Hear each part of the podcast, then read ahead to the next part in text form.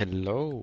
Добър ден, вечер, казвам на всички, които гледат Доброто крипто в 10 вечерта. Костана Златин Колев даде 1 лев за съобщение и после го оттеглил, не можа да го прочета. Кога ще има подкаст с Сребрин? Веднага! Веднага му пиша, че хората питат. Кога ще има подкаст с Сребрин?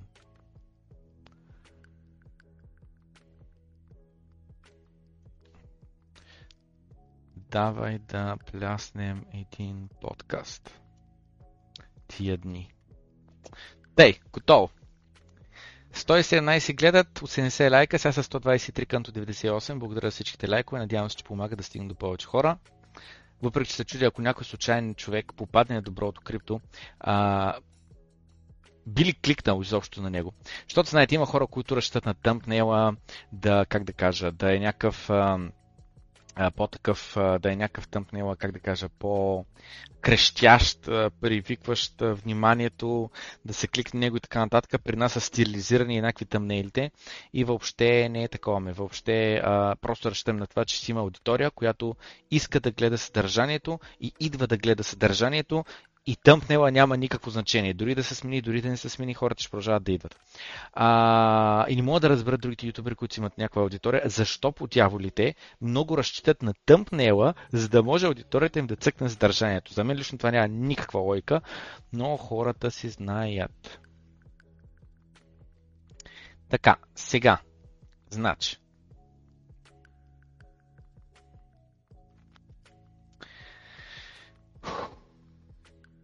Правим. Така, дайте започваме. Значи сега... Само за момент. Буквално една секунда. Само за момент.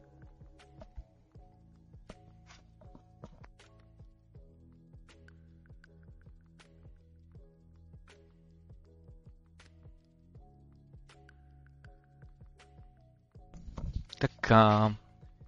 Значи... Монстра вече си го изпих, така че съм на Coca-Cola. Доста съдържание има, през което да минем, така че започваме. Казвам добър вечер на всички, следят на живо. Преглеждам чата набързо. Добре. Така. Ще довършим това. Ще довършим на Благослав Михайлов този пост и след което продължаваме напред. Искам да минем да довършим този пост. Не съм го чел отново, че да имам автентична реакция, но след което ще продължим с защо програмистите не схващат биткоин. Много от програмистите са негативно настроени на тема биткоин. И ако ги питаш добре, какъв проблем решава биткоин или поне си мисли, че решава, те си нямат на представа. И се зачудих защо аджеба толкова много от моите колеги не схващат биткоин. Просто няма, чудя се, не разбирам защо. И мисля, че стигнах до заключение защо това се получава. Те искам да минем през това нещо. И след което ще минем през Джейми Даймън, който също не схваща биткоин. И след това идват курвите или проститутките. Искам да пусна анкета, курви или проститутки е правилно, обаче първо ще минем през това, защото може друга анкета да ми хрумне. Защото не разбират хеширенето, защото това, че са програмисти, означава, че имат акъл. И моите колеги не се интересуват от биткоин, уж ме в сферата, много ми е странно. Ами разбрах да ти кажа защо и след малко ще кажа. Замислих се и осъзнах защо. Значи сега, четем на Благослав Михайлов мемуарите. Успях онзи ден да ядосам криптохората. Трябва да ви кажа, че малко ми е тъжно, че идеологията и пропагандата кара хората да взимат безразсъдни инвестиционни решения. Greg Foss наскоро е така, един човек му беше написал, ако бях си налял $60,000 в биткоин на 60 000, защото Greg Foss беше написал, че биткоин ще бъде на 2 милиона, на 10 хиляди, после на 2 милиона, после на 20 милиона, нещо такова. И някой ми беше написал, добре, ако бях си налял $60,000 в биткоин на 60 000, ще да имам един биткоин. А ако го налия сега на 15 000, ще имам 4 биткоина. И това, нали, е голяма разлика, докато Greg Foss каза, просто няма никакво значение на каква цена купуваш. И отговорът на Greg Foss на въпроса, добре, ако бях такова, ще имам един биткоин за 4 биткоина, беше, ей, тъпунгер, ако имаш само $60,000, мястото им не е в биткоин. нали? Ако имаш само $60,000, не има мястото да отиш да купиш един биткоин и това да е. Просто така ли се инвестира? Така ли се менажира риск? Да, това нещо за безразсъдни инвестиционни решения за мен е абсурдно. В смисъл, тъпунгерите, без значение от криптовалути, от биткоин, от шиткоини, от ауткоини, от етериум, от каквото и да било се интересуват, винаги може да се набуст. Винаги. Както и да е. Да, това, че си успял да спечелиш пари, не означава, че инвестиционните решения са ти били разумни. Така е, понякога с много леверидж, някои хора изкарат много пари, това не означава, че е правилна стратегия. Един лотариен билет може да ти донесе милиони, но въпреки това е неразумно да го купуваш. Точно така е. Математиката зад лотариения билет е, че за всеки, абсолютно примерно, сега естествено ще кажа грешни цифри, но няма значение, просто да дам съобщението е, че за всеки 1 милион закупени билети, някой печели примерно половин милион или 600 000, 700 000, колкото е там ефективността на лотарията, не съм сигурен. Всички останали отиват за печалба на фирмата, за маркетинг, за всичките логистични и всякакви други разходи, за да може изобщо да съществува тази лотария. По същия начин не е много разумно да инвестираш значителна част от портфолиото си в крипто. Няколко процента може. Съгласен съм, така е. Има някои хора, които са големи максита и просто искат да имат пари извън системата, защото ти да имаш имот не са пари, не е имане извън системата. Малко по-късно ще видим през тази тема. Защото реално като имаш един имот, то хубаво, ти задължително трябва да плащаш данък. А представиш, че не искаш, искаш наистина притежаваш нещо. Защото когато аз притежавам и тази фанелка тениска, трябва ли да й плащам данък, веднъж като имам? Не, аз имам вовеки. Проблем обаче е, че тя старее, постоянно старее, нали? Докато един имот, ако си купя, не говоря за тухлите, говоря за прачето земя, то не старее персей. Старее, защото на времето и планета старее, но те разбрахте. Идеята е, аз не искам да плащам данък, защото данък, ако трябва да плащам вовеки, то това се превръща в найем. И реално, аз ако плащам найем на нещо, то значи не е мое. При биткоин, това, което притежаваш, не плащаш данък. И е вовеки. Тия глупости, че крипто ти помагал да съхраняваш стойност и те предпазвал от инфлацията, просто не са верни. В най-голямата инфлация биткоин падна с 75%. Точно така, биткоин падна с 75% в най-голямата инфлация, а това, че преди това направи 20x нагоре, това няма значение. Това, че за последните 10 години е 5000x или там колкото е нагоре, това няма значение. Нас не интересува само 75% надолу. Само забележи, това е cherry picking, разбирате ли? Cherry picking. И другото нещо е, че отново, за 100 път ще го повторя, това нещо с инфлацията. Инфлация много хора си мислят, че е чисто и просто покачването на цените в магазина. А не е ли обвързано с печатането на пари? И когато ти имаш абсолютно примерно 21 биткоина, защото е по-лесно за смятане, ти нямаш ли 1 милиона от всички биткоини и без значение колко долари, лев, евро се принтират, ти пак имаш 1 милиона от всички биткоини. Това не е ли предпазване от инфлацията? Не, защото са различни гредни точки. Аз гледам по една страна, другия човек гледа от другата страна. Аз гледам като инвеститор от 6 години, той гледа като инвеститор от 1 година, примерно. Какво да ти кажа, инвеститор ли си, ако от 1 година се интересуваш от криптовалути, започнал да overcost average-аш? Това инвеститор ли да прави? Според мен не. Тия глупости, че като ти помага така. Това е защото когато нещата тръгнат на зле, инвеститорите, поне разумните, се обсуждават първо от най-рисковите си активи. Значи, обикновени ETF-и ще ти вършат много по-добра работа да се предпазиш от инфлацията. И де-факто е така. И криптото, и борсата, когато паднат, после обичайно се връщат обратно. И криптото, и борсата, когато падна, по-специално се върши обратно. Но при криптото въобще не е задължително. Има много криптовалути, на които след като им се спука балона, не се вдигнаха отново. Ма така е, с други думи, сега почваме да говорим за шиткоини, които пълните пунгери инвестират тях, защото са следващия биткоин, последващия биткоин, най-следващия биткоин, последният биткоин, най-бързия биткоин, най-децентрализирания биткоин, най-често стартиралия биткоин, въпрейки че реално има примайн от 50%, само 10% ще заделим за DFT има и така нататък. Защо смесваме темата на биткоин с шиткоини? Защо крипто вкараме, все едно, като говорим за акции, да дам за пример някакви пени стокс, дето дъмпнали с 99% и да кажа акциите съответно не те защитават от инфлацията, защото дъмпнали с 99% при най-голямата инфлация. Това е черепикинг, това е тъпунгерщина. Тъпунгерщина е просто. Да говори за Shiba Inu, да говори за Hogekоин, разбираш ли? За просто това са двата шиткоина, дет знам. Кой знае какви? Имаше Queen Elizabeth II Inu, нещо такова. Нали, дет пъмпна, когато кралицата умря, разбираш ли. Пълни простоти. Това, че хората си правят простоти върху блокчейна, това не са инвестиции. Хем ще говорим за безразсъдни инвестиционни решения, хем ще говорим за шиткоини. В шиткоини не се инвестира. Смесваме две напълно различни теми. И означава, че или си тапунгер и мозъкът ти не може да разбере, че са две различни теми, или означава, че си долен, лицемер, манипулатор, лъжец, който казва смеса нарочно темите, за да може по-тъпата му аудитория да не хване, разбираш ли, че смесваме лъжи. Аз така гледам нещата. Поне биткоин със сигурност показва тенденция винаги да се връща обратно. Но дали ще е вечно? У нея Земята показва тенденция, до сега метеорити огромни не се удрали много често. Но дали ще е вечно?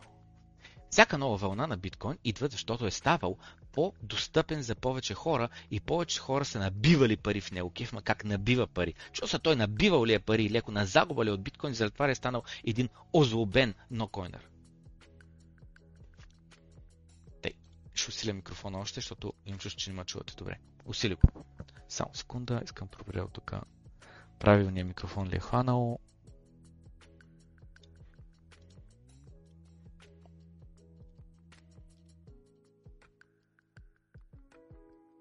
Да, правилният микрофон хвана. Така. Тъй, продължаваме напред. Значи.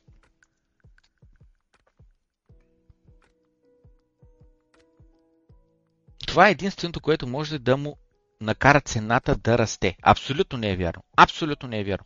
Единственото нещо, което може да накара цената да расте, е повече и повече хората идват. Не ме разбере погрешно, колкото повече хора притежават биткоин, толкова по-децентрализиране е, толкова повече му се вдига стойността, не цената. Първо. Второ.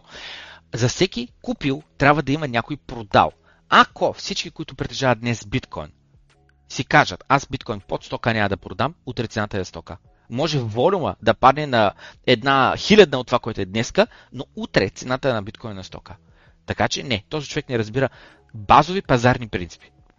Но все някога, с други думи, това, което казваме, че това нещо, начинът по който той го гледа е, че трябва да има нови балъци, подлъгани, неразбиращи, не знам с кой да се вдига цената, просто не е вярно. Това, което има нужда е фундамента на биткоин да се вдига. Ако фундамента на биткоин се вдига и повечето хора го осъзнават и имат нужда от него, било то да го използват като инструмент за задгранични преводи, било то да го използват като инструмент, който да ги предпази от монетарната инфлация, от дебейсинга, от намалянето на стойността, от разкъсването на фиатните валути, то цената му ще се вдига, защото стойността му се вдига. Какво беше там? Какъв беше ония закон, че не може да се сети за мрежата? Колкото повече оператори имаш в една мрежа, толкова по-ценна тя става. Тогава цената на биткоин ще започне да стагнира и хората ще загубят интерес. Кога? Но все някога ще свършат новите хора, които вливат нови пари. Добре, ако свършат, това означава, че имаме Global Adoption. Ако имаме Global Adoption, означава, че вече фиатните пари са в хиперинфлация, означава, че абсолютно нищо не могат да се направят с принтирането на долар, лев, евро. Той човек буквално не разбира, че ако всички от нас, всички хора на цялата планета, притежаваме определено количество биткоин, това означава, че когато банките създадат от нищото пари, буквално от въздуха създадат пари и ги дадат във вид на кредит и после някой тръгва и харчи вътре в, мрежата. Аз, тъй като съм излязал в икономиката, аз тъй като съм излязал на 100% от фиатни пари и стоя в биткоин, реално по никакъв начин това не девалюира моите спестявания. Аз съм в постоянна дефлация. Са в хиперинфлация фиатните пари. И край. Просто край. Щастлив живот, разбираш ли? Свободен пазарен принцип. Липса на корупция, липса на манипулиране на пазарите, използвайки субсидии с пари, които не съществуват. Днеска ще миним през щатите и през техния дълг, че вече е на тавана. 31,4 трилиона. Удариха го на тавана. Или дефолт, или трябва да го вдигнат. Това е. Тогава цената на биткоин ще започне да стагнира, защото хората ще изгубят интерес с него. Ужас ти кам. Аз в момента, ако знаеш как съм загубил интерес, стагнира биткоин, човек, бахт и без интересието. Не знам кога ще е това, но все някога ще се случи. Може ли да видим още няколко пика на биткоин преди това? Аха, значи още няколко халвинга, още 20 години bull and bear цикли, но след това вече, като сме на глобал адопция, като целият свят използва биткоин като пари, като всички използваме болт карти и QR кодове и правим анонимни, светкавични, без такси, разплащане помежду си, ще ли се загуби интереса към биткоин, разбираш ли? Съгласен съм, защото просто ще е част от всекидневният ни живот на всички хора, както на мен биткоин ми е част от всекидневния живот. Еми това е бе, какво да ти кажа? Озубени нокоинови. Окей, някои хора направиха много пари от крипто, ама ти можеш да направиш много пари и ако си инвестирал в правилната компания в правилния момент. Така е. И разликата е, че една компания произвежда реални стоки и услуги, които имат реална стойност за реални хора. Пак всичко опира до това, че този човек не вижда абсолютно нищо полезно в биткоин. Абсолютно никаква работа не върши. Той за протестите в Канада не е чувал. Той за замразените сметки на просто протестиращи мирно хора не е чувал. Той в Китай за тоталния контрол за social credit score не е чувал. Това е тапунгер, който просто е със затворени очи. Стигам до този извод. Това е. Тотално неинформиран човек или човек, който затваря капаците и казва, това е там, не е тука, на мен не ми пука. Човек, който не разбира глобалисткият елит, който буквално контролира правителството. След малко ще говорим за Чарлз Уап и за World Economic Forum. Повечето хора са така, коне с капаци. Повечето хора са бълъци. Повечето хора са тапунгери и пучовци. Поне на мен се струва много по-силно да инвестираш реални компании, в които ще въртят някакви пари, отколкото централизирана верига от транзакции с измислени стойности, с които нищо не са по-истински от фията в джоба ми. Предавам се, мисълта пунгирщина. Няма какво да коментирам. Да ми беше интересно, чувам едни същи неща, дето 10 години се повтарят. Просто пунгирщина, няма какво да се коментирам. Защо програмистите не схващат в биткоин? Да преминем към по-интересен въпрос. Замислих се много на тази тема. Ще отворя Google, ще напиша Landing Page, някой български бранд, E-Bag. Или го давам за пример много пъти. Чакай, че то пък такова, не ме разбира. E-Bag.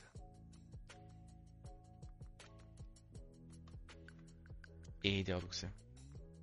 Име за това, което ми трябва. То пък никой не слага лендинг пейдж в заглавието, разбираш ли.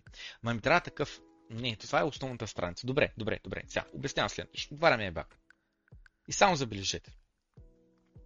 Родни производители и супермаркет продукти. На един клик разстояние.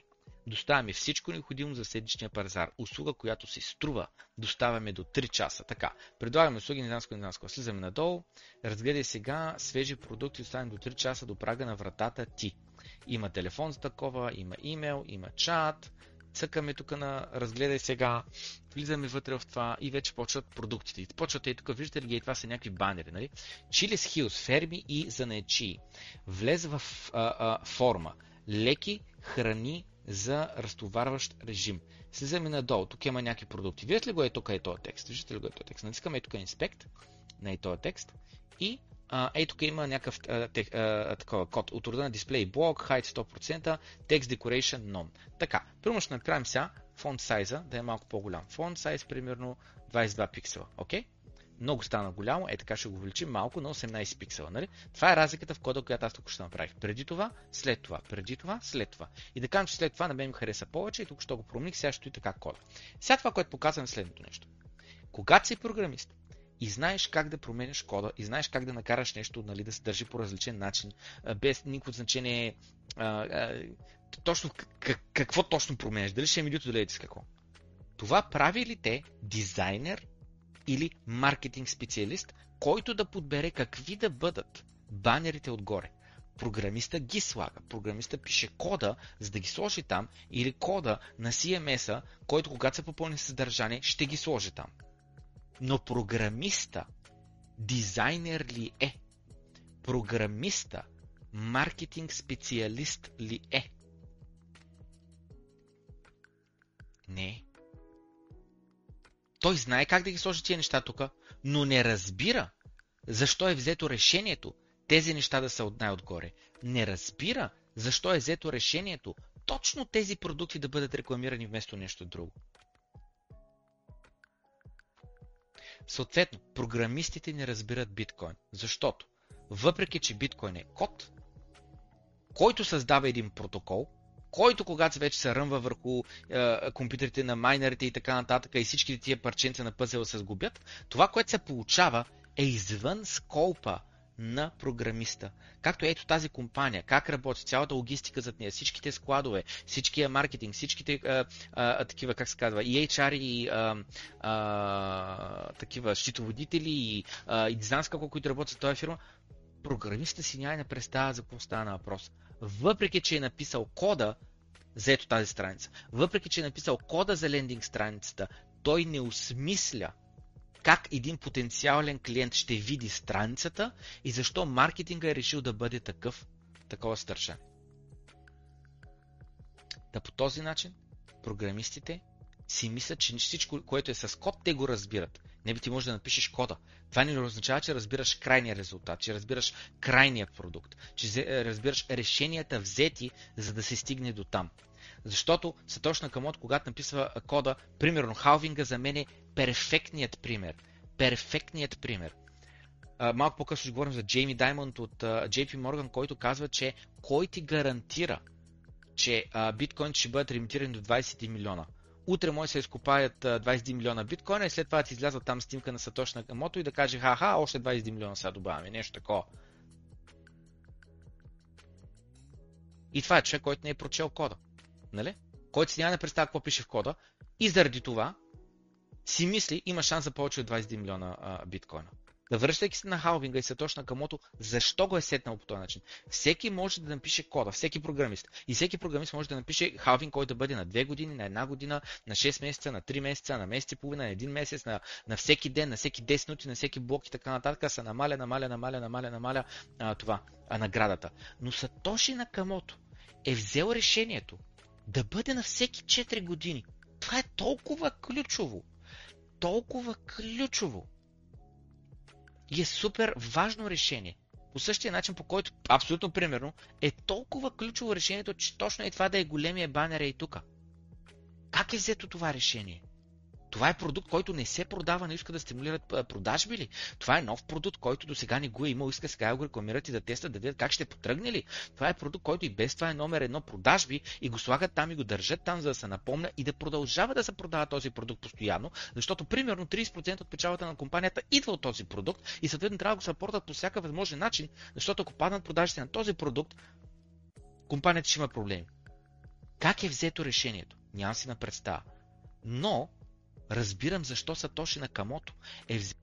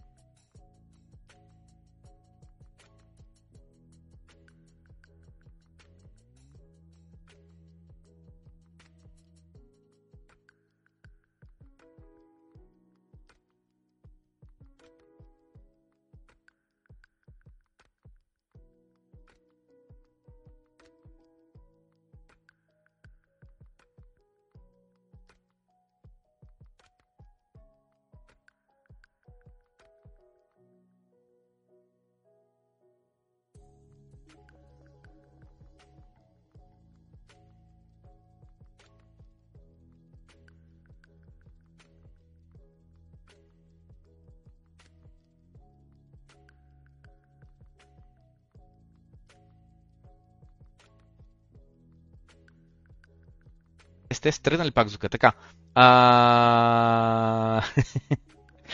Това, което казваме, че Сатоши Накамото, когато взема решението за биткоин халвинга, как го взема, така че да бъде на всеки 4 години, вместо да бъде на всеки 2 години, 1 година, 6 месеца и така нататък. И тук това, което показвам, нали, в момента е, че на всеки 4 години спада с 50% копаенето. От 50 на 25 биткоина, 25 на 12,5 биткоина и така нататък. Вместо да се направи това, вместо да намаляме с 50% копаенето, не е ли можело да се направи така, че всяка година да пада с 12,5%? Нали? Ако всяка година пада с 12,5%, изкопаното е същото, като за 5 години, за 4 години да го намалим с 50%. Но е взето различно решение. Та защо? Как е взето това решение? Нали? Всеки програмист може да напише кода, който да бъде... всеки програмист може да напише кода, който халвинга да бъде на всеки 4 години на половина, или на всеки 2 години с 25% да пада, или на всяка една година с 12,5% да пада, или на всеки 6 месеца с 7, колкото там процента идва да пада, 6, колко процента и така нататък. И програмист, който може да напише кода, си въобразява, че също може да вземе важното решение за това на колко време да бъде халвинг. Разбирате? Напълно отделни неща са. И заради това програмистите, защото могат да напишат кода, си мислят, че са достатъчно интелигентни, за да измислят цялата система. И веднъж, когато е измислена и те видят как работи, и за тях е, да, естествено, че така ще работи и така нататък.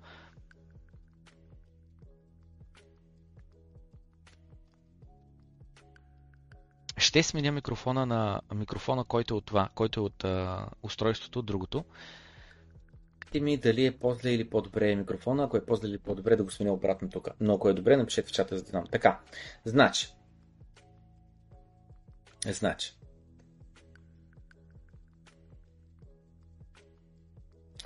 Връщайки се тук, нали, E-Bag, как някой е взел това решение, да сложи точно този банер, дали защото е най-големият доход идва от този продукт, дали защото е нов продукт, дали защото е продукт, който има големи продажби, спаднали са и сега искат пак да напълнят на клиентите за тях и така нататък. Няма си на представа. И някой го е взел това решение.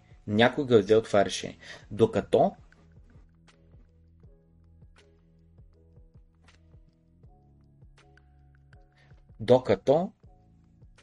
програмист си мисля, че факта, че може да напише кода, му дава и ноу-хауа как да вземе решението. Та е така и с биткоин. Програмист, който може да напише по спецификация целият код нужен, за да се създаде биткоин, е на мнение, че разбира защо е създаден биткоин, какъв проблем решава и всички гейм теории вътре в него, включително за миньорите. Не случайно имаме difficulty adjustment алгоритъм и хора, които могат да напишат кода, който е супер елементарен. Той чисто и просто проверяваш колко време е средното за създаване на блок за последните 2 седмици. Ако е повече от 10 минути, сваляме трудността с до 20% или колкото беше. Ако е под 10 минути, качваме трудността с до 20% или колкото беше там, за да го уравнисим, за да бъде обратно на 10 минути. И хората, които могат да напишат този код, са на мнение, че разбират защо е направено така. И разбират всичките импликации върху реалния свят и миньорският бизнес и така нататък.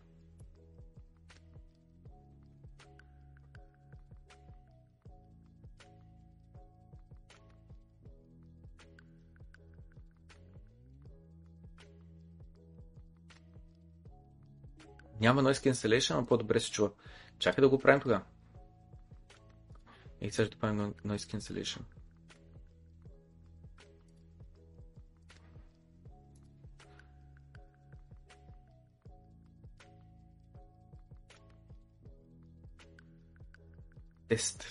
Тест.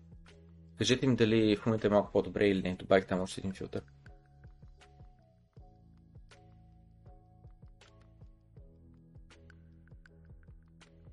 Тест. Окей, и смених тук една настройка на noise филтъра. Така, ами това е. Това е ранта за това. Затваряме и сега тия неща. И продължаваме напред. Ето го. Говоряки за... Bitcoin itself is a hyped up fraud, казва Джейми Даймън. Дайте да го чуем какво ще кажеш точно. Осъзнавам, че нищо не чувате. Защо нищо не чувате?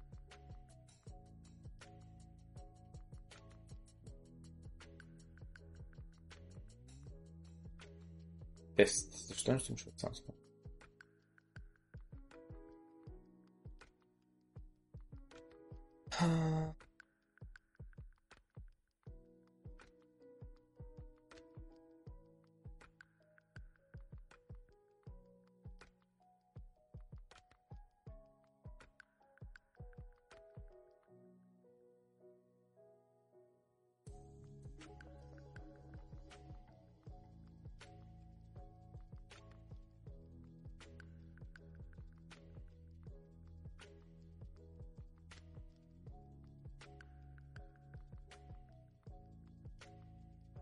Добре, трябва да чувате. Добре, чек съм. А тук ще го сменя.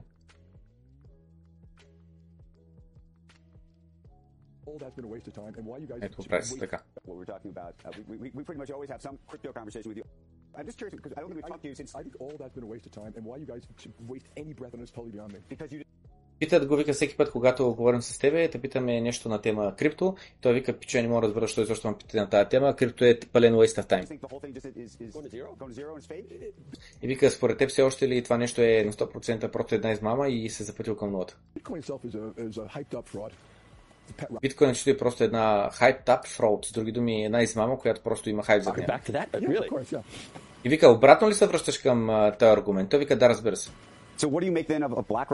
Тогава какво мислиш на тема BlackRock и други, че дават на техните клиенти да инвестират биткоин? Инвестират в инфраструктура, в смисъл инвестират в било то миньори или като цяло компании, които разработват софтуер, който нали да използва биткоин. И то пак се връща към блокчейн, е полезен, той е технология, която е децентрализиран леджер, който ни използваме. И се използва за преместване на информация, ние го използваме. Използвали сме го да преместваме пари. Това е технологичен леджер, който не мислим, че продължава да се използва.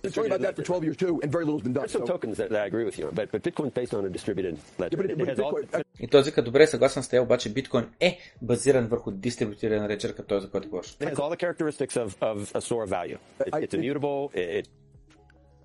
И вика, има всичките характеристики на стора валю. Не можеш да го местиш така нататък. И вика, рядък е, и този вика тотално, мисля, че е лимитирана бройка, този вика, това тотално не е вярно. Не е 21 милиона. И този вика, откъде знаеш, че ще спре на 21 милиона? Ей, с това ти говоря. Значи, този човек, ако му попита откъде знаеш, че спре на 21 милиона, би го питал, прочел ли си кода?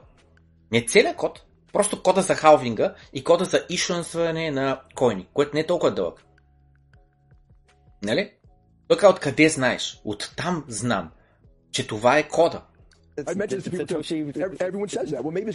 Вика, всички така казват, всички така казват. Да, всички така казват, които са прочели кода. Или те, които просто разбират, че има други хора, които са прочели кода.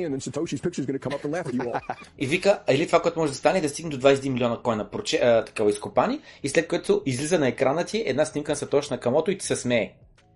Представяш ли си какъв баламурник? Да каже, в кода на биткоин е заложена снимка на Сатоши Накамото, която като дари 20 милиона биткоина се появява. Първо, ще дарим 20 милиона биткоина 2140 година, с дори след 120 години. Второ, нали, снимката трябва да е в GitHub репото, е баламурник. Просто някакъв ужастикан. Баламурници, които до някъде може би това е проблема. Работата им е да не разбират защо биткоин ги прави тях излишни. Защо аз сам мога да съм си банка, вместо да банкирам при него и той да ма цака с такси. Но това е. Джейми Даймън, вижте го, той е много старял човека. Просто този човек ще умре, докато аз съм жив, според мен. Ще умре. И като умре, това ще му е легасито. Баламурник, който не е сханал биткоин.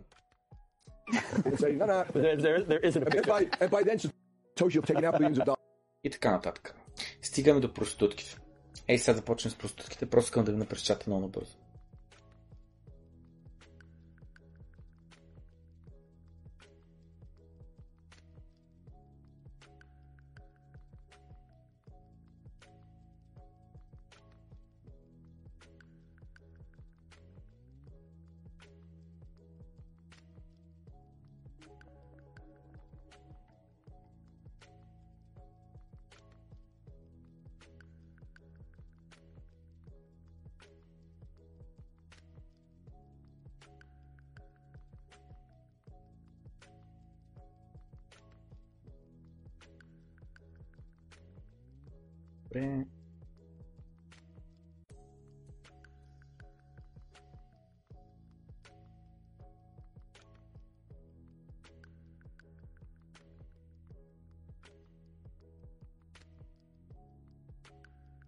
Къде са ките? Чак сега разбрах какво е ките. Няколко пъти видях къ.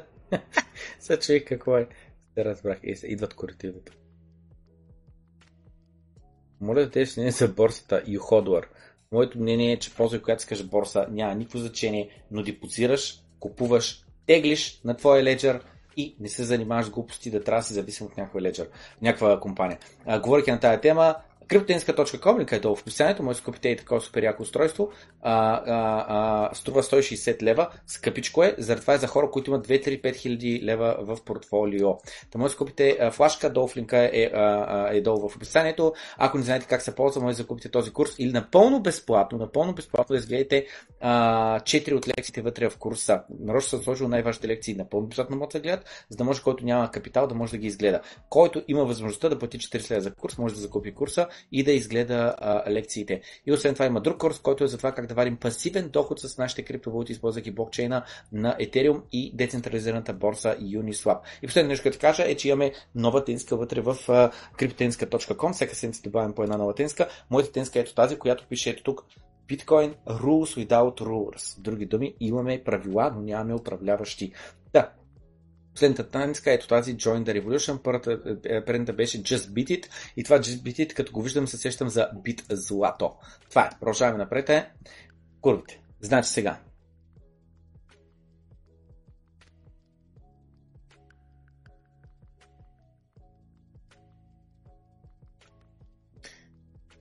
Добър вечер, чекундури.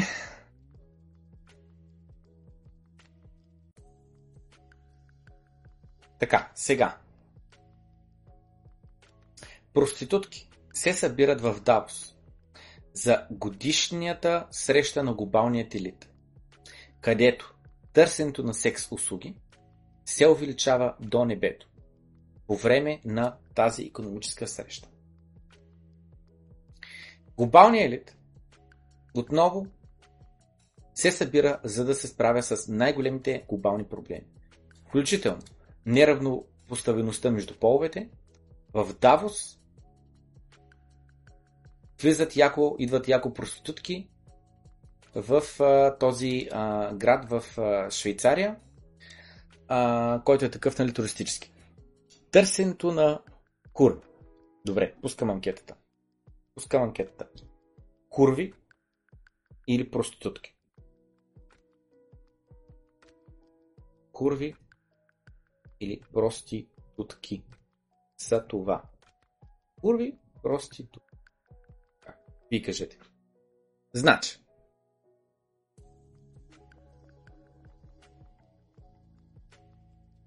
Търсенето на секс работнички се увеличава всяка една година по време на тази среща. Само забележи, от година на година все повече има недостиг на проститутки там. Окей. Там, където идват хора на частни самолети от целия свят, за да се срещат на живо. Ескорти биват букнати, наети, в едни и същи хотели, като богаташите от най-различни места от целия свят и техните служители по време на този 5-дневна конференция, която започва на 16 януари. Една проститутка на име Лиана казва, че тя се облича с бизнес дрехи, за да не можеш да я различиш измежду всичките директорки и други такива жени на високо поставени постове и с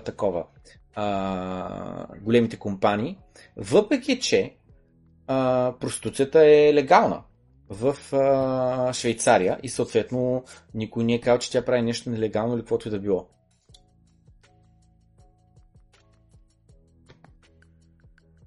Тя каза на Билд, някаква друга медия,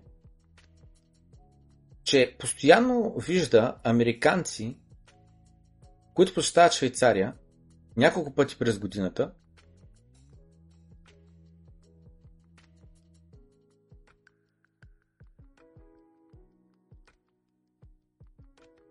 измежду тия 2700 човека, които тия цена тази конференция. Лиана струва 700 евро на час. Holy fuck! Или 2300 евро за цялата вечер. Плюс, разбира се, трябва да и платиш всички транспортни разходи, хотел, храна и така нататък. Менеджера на една ескорт услуга, компания за ескорт услуги, в Арагуа. Какво е Арагуа? Граче там ли? Къде? Какво е това Арагуа? Аха, Дозирк, пак е там, да. А, това е местност, така? Добре, я видим Давос къде е. Значи това е... Чакам сега. Това е Швеция. Тук долу е Женева. Аз там съм ходил и в Люсан съм ходил. Но аз там не съм ходил. Добре, тук е Зюрик, така. А къде се намира Давос? Аха, в тая част. Аха. Ясно къде се намира Давос. Интересно. Добре. Вижте, като съм беден българин и не знам къде се намира Давос. Не съм ходил. Тей. На 100 мили от конференцията казва, че вече е получила 11 найема, с други думи хората са се букнали простотки от тях, и 25 запитвания. И очаква още доста да дойдат през тази седмица.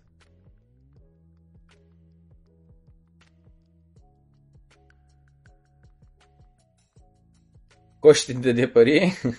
Имат се нужда хората. Те. Да, тя казва, че някои букват ескорти за себе си и за техните служители по време на партията в хотелските стаи. Салом Балтаус, секс-уъркър и писател, поста в Twitter. Да ходиш на срещи в Швейцария по време на DAO-DAO-F, трябва да е UF, ама няма че не, означава да гледаш в оръжията на пазачите на хотелския коридор в 2 часа сутринта и после да споделяш с тях шоколад от ресторанта и да си клюкарите един на друг за богатите. 36 годишната ще стои в хотел покрай, близко до Давос по време на цялата конференция, но отказа да каже кои са нейните клиенти. Тя каза, повярвайте ми, не искаш да ти станат тия хора врагове. През 2020 година The Times е намерила, че 100, е открил, че 100 проститутки пътуват до Давос за конференцията според шведската полиция, швейцарската. Един шофьор на политик или там представител на конференцията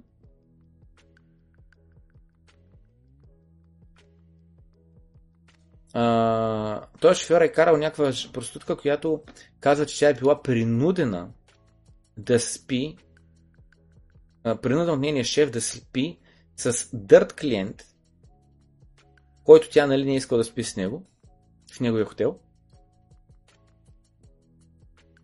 Измежду въпросите, които се дискутират по време на тази конференция тази година, са и украинската война, глобалната инфлация, промените на климата и неравности между мъже и жени. Първата жена на Украйна, жената президента, Олена Зеленска,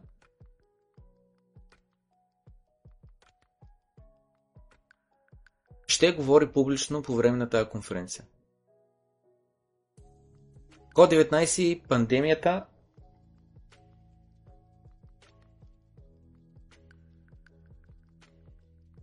Едиско.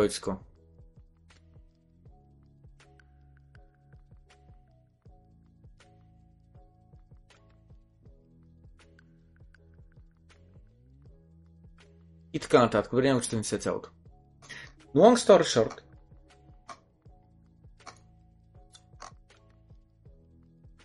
Елита се събира в Швейцария, за да говори как да се справят с глобалните проблеми. Добре. Моето лично мнение е, че той е елит, управлява света. Няма никакво значение ние на изборите кой ще изберем. Просто няма никакво значение. Защото който и да бъде на власт, отгоре ще бъде натиснат. Тия хора решават глобалните политики, в смисъл становища, начин на гледане към определен проблем, важен или не важен е. И по този начин буквално контролират целия свят. Демокрацията е мъртва, според мен. Демокрацията е мъртва, според мен. Според мен си губим времето, като гласуваме и като не знам с какво. Според мен. Според мен това е възможно, защото използваме фиатни пари, които те контролират, които те стигат до дълговият лимит и след това го вдигат. Ако не бяхме на фиатен стандарт, ами на биткоин стандарт, според мен такъв един елит няма да може да контролира, използвайки корупция. Какво означава използвайки корупция? Означава бутайки рушвети на определени хора, за да правят това, което ти искаш, а не това, което е най-правилно за народа. Заради това казвам, че няма никакво значение изборите, защото който иде на власт, ще му се бутне рушвет и той ще направи това, което му се казва. Ако не приеме рушвета, ще му обясня, че така не става, че се прибира рушвета и след това си мълчиш и правиш какво ти кажат, защото иначе ще те премахнат по един или друг начин.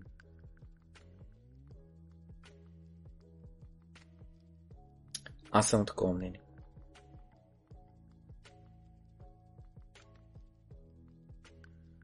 И съм тъжен това факт, не е да се радвам.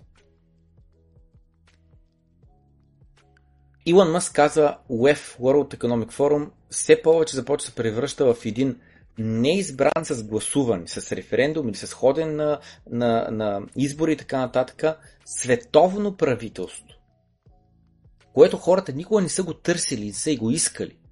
И не го искат днеска. Нали? Защото уж сме българи, уж ходим на избори в България, уж избираме в България който е на власт. Обаче отново, няма никакво значение, ако има глобално правителство, което контролира долните правителства и те просто са ръката, която да изпълнява заповедите отгоре. Както приема общините. Нали? Общините чисто и просто правят, да, малко за себе си локално, но главно следват политиката, идваща отгоре, регулациите, идващи отгоре. Ако в България се гласува определен закон, абсолютно примерно, марихуаната да е на 100% легална в България. Това ще бъде във всичките общини. И с други думи, за хората, които ги интересува марихуаната легална или не е легална, това, което ги интересува на държавно ниво, което ще се реши. Няма никакво значение на локално ниво, вътре в общината. Да така, ако на World Economic Forum утре решат, кажат, че марихуаната е супер полезна, не знам с какво, повярвай ми. До 5 години в целия свят ще е нелегално. Говорейки на тема това, Илон Мъск пусна анкета. Според вас, трябва ли да World Economic Forum да контролира света? Да са казали 14%, а не са казали 86%.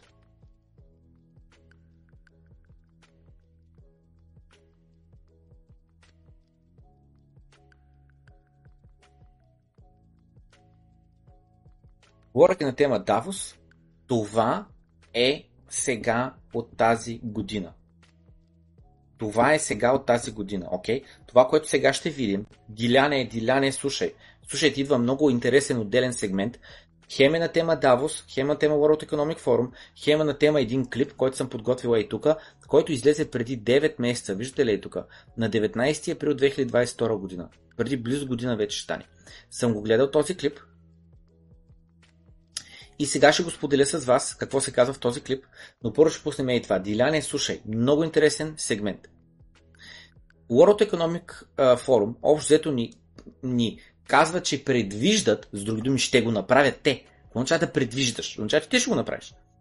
Катастрофична глобална кибератака през следващите 2 години.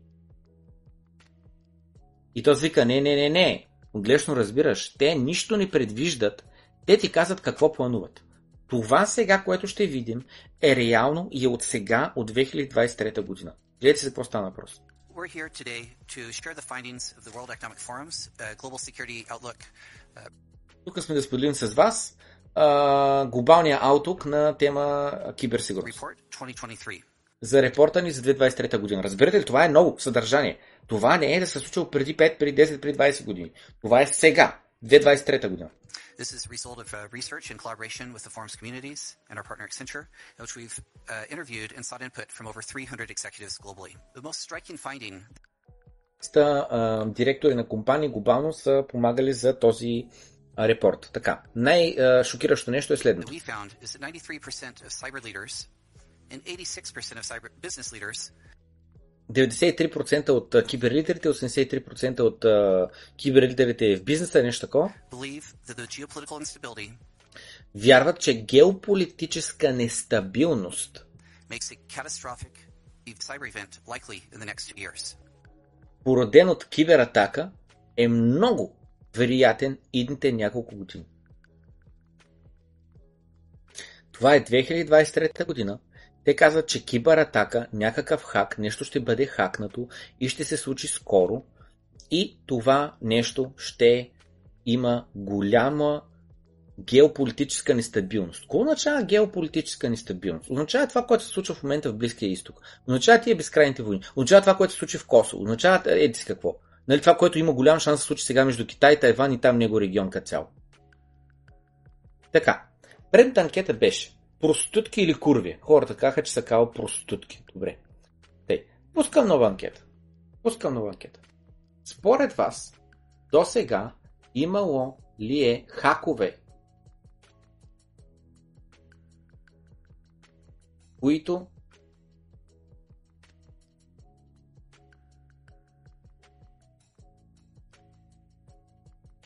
да доведат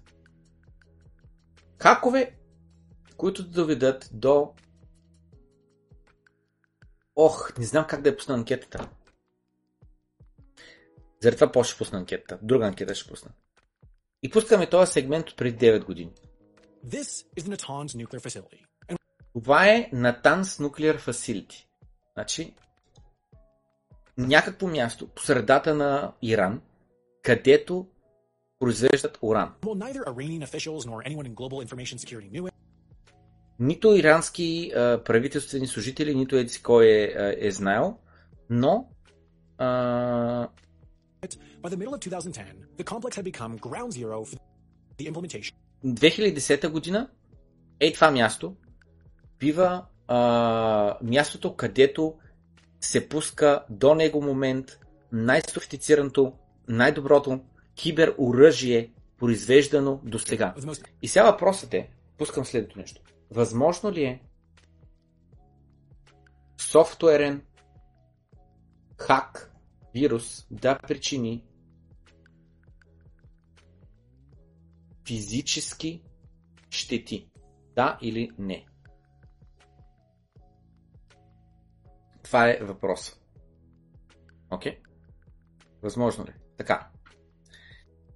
Advanced cyber weapon the world had ever seen. Hours away from Tehran by car, sitting on the border of the nation's central desert, in the shadow of the Kyrgyz mountains. Само забележете какво е място. В средата на нищо е. В някаква пустиня, разбираш ли? This uranium enrichment facility is purposely. Това е Uranium Enrichment Facility. Обогатяване на уран. Geographically isolated. И е на 100% географски изолирано, за да не можеш да го атакуваш, за да не можеш да стигнеш до него. Its geographic isolation, however, pales in comparison to its digital isolation. Обаче географската му изолация направо е нищо на фона на дигиталната му изолация, защото те искат да се защитат от дигитални хакове, не само от физически атаки. Natanz, in response to an earlier, more rudimentary cyber attack, wasn't even connected to the internet as I... Изобщо там нищо не е било свързано с, с интернета по никакъв начин, за да няма как да стигнеш до него да го хакнеш.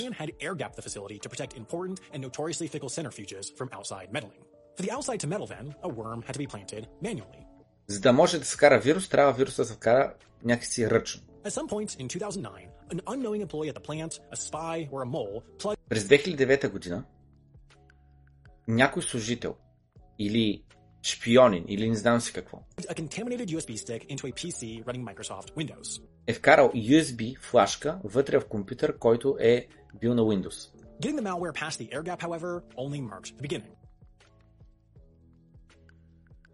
Обаче това да вкараш просто флашката и да заразиш компютъра е просто началото на тая кибератака.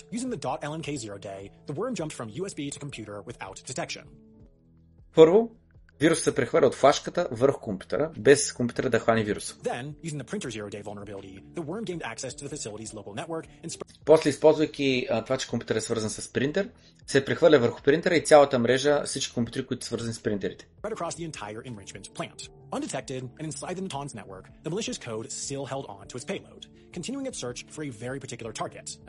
И това, което е, че вируса има точно конкретна цел. С други думи, вируса има код и кода гласи: търсиш следното нещо. Ако го намериш, все активираш. Ако не го намериш, просто гледаш други места, за които се закачиш, които се прехвърлиш там, да се копираш, така нататък. Conceptually, cyber weapons are rather straightforward. Like most of their physical counterparts, these weapons consist of two primary components. Като всички други оръжия, това е такова. Това е оръжие, което се състои от две главни компонента. Какви са те? The carrier and the payload. The carrier and the payload. С други думи, нещо, което пренася самото оръжие, и the payload, това, което експлодира. In other words, no matter the level of complexity, every cyber weapon is comprised of code that gains an access into a computer or network and code that informs what the weapon does once it's inside. И, нали, съответно, имаш два вида инструкции. Едните, които е просто разпространявай се, а другите са, които веднъж като се стигнеш целта, активирай се. At this stage, the carrier had so far succeeded. Stuxnet had access to any and all things going on here throughout the administrative and monitoring areas of the facility. И това, което е станало до момента, вируса е успял веднъж като влезе в единия компютър, в единия принтер, принтер мрежата, другите компютри, влиза по всичките тия компютри. Всичко дигитално е и тук. По всичко. Effectively, the enrichment processes surrounding infrastructure. И всичко това е всичките сгради, и където хората работят, и прямо може да спят, и не знам с какво, около там, където е урана, но не и там, където е уран. The code's payload and by extension the malware's authors, however, weren't interested in crashing the plant's communications network or... Но този вирус не е бил за цел, примерно да хакне интернета им, рутера им, да им спре интернета или нещо такова. Delivering a one-off denial of service. Instead, they worked towards something more tangible and long-lasting. What the code wanted access to was buried underground here, where... Това, което е било целта на вируса, е нещо много по-важно и нещо много по-дълготрайна щета. И то се намира ето тук. А той все още няма достъп. The actual physical centrifuges were using centrifugal force to tear away unwanted isotopes and create uranium-235. Там, където се създава уран-235. Running these centrifuges, though, weren't PCs, but programmable logic controllers, industrial control equipment that provided yet another hurdle for the malware. Finally, using stolen security certificates and zero-day vulnerabilities identified in Siemens software, a German manufacturer whose PLCs controlled 164 of the Iranian centrifuges each, the carrier had reached its target, completed its mission, and released its payload. И в края на кращата вируса успява да стигне до целта си. Among the many genius and frightening potentials highlighted by this nefarious code, one troubling aspect lies not in what it did, but what it intended not to do. For days after gaining access to the... И вика, едно от най-страшните неща за този вирус не е какво е постигнал, какво е направил, а какво не е направил.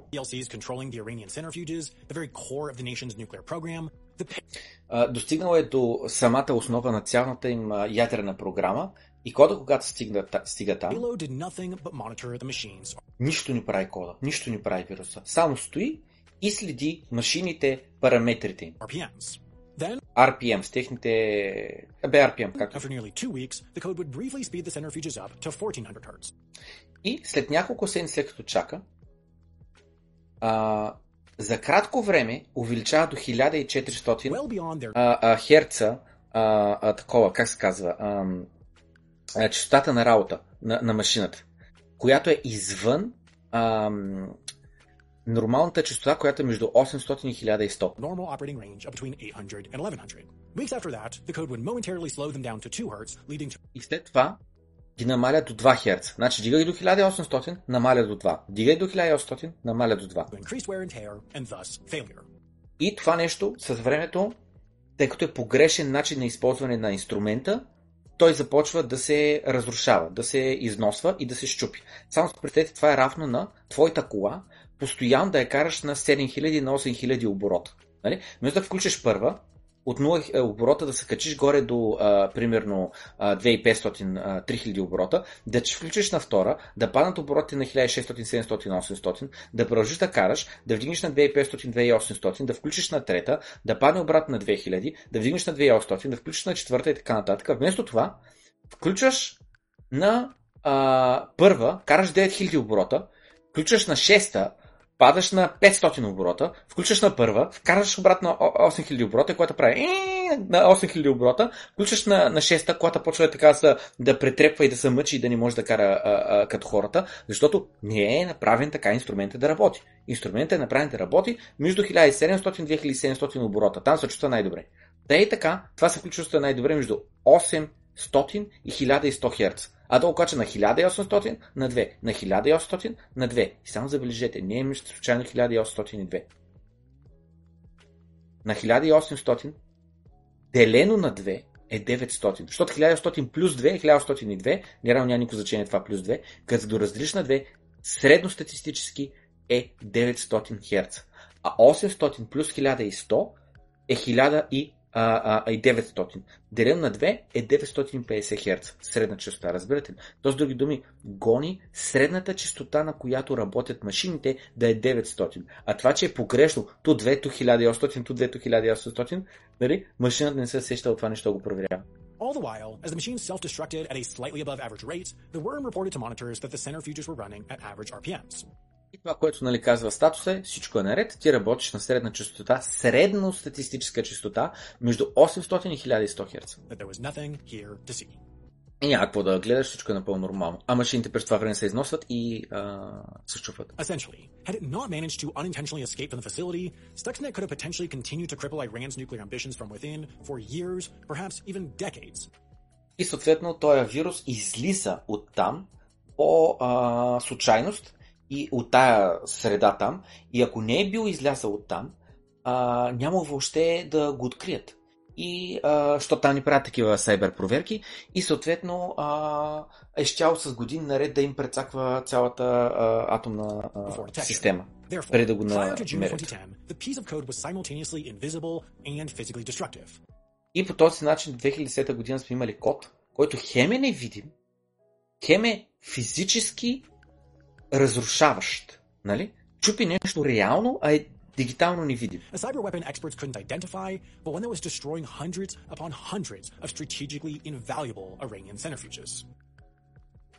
Хем не могат да го засекат, хем обаче разрушава стратегически безценни ирански такива центрофуги. Still, no one has officially... И така. И вика, нали, че са минали вече на 10 години, откакто този вирус е бил създаден и пуснат и така нататък, и все още нито една хакерска групировка не е казала, ние го направихме. И тук, нали, той продължава да говори на тая тема, че най-вероятно правителствата са го направили. Щати или някой друг. Самия код, колко сложен е, колко точен е, колко прецизен е, как е написан точно за хардуера, който те имат там в това място, показва, че трябва да имаш достъп до информация, която не е публична и кой подява, че ще направи такъв хак точно с такава цел. С други думи, най-вероятно щатите са го направили или някой от Европа, или някой от Изток. И не е работа само на един човек. И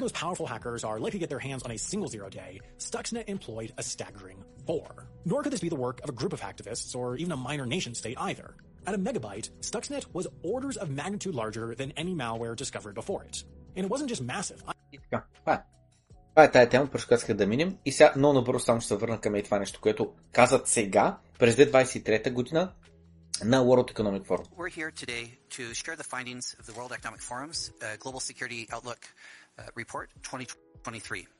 Тук сме за да споделим с вас нашия репорт за киберсигурността за 2023 година.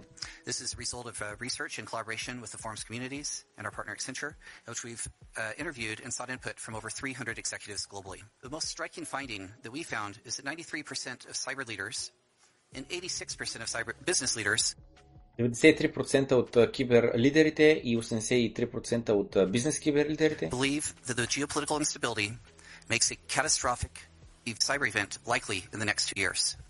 следващите няколко години се очаква да има кибератака, която да доведе голяма геополитическа нестабилност. Пускам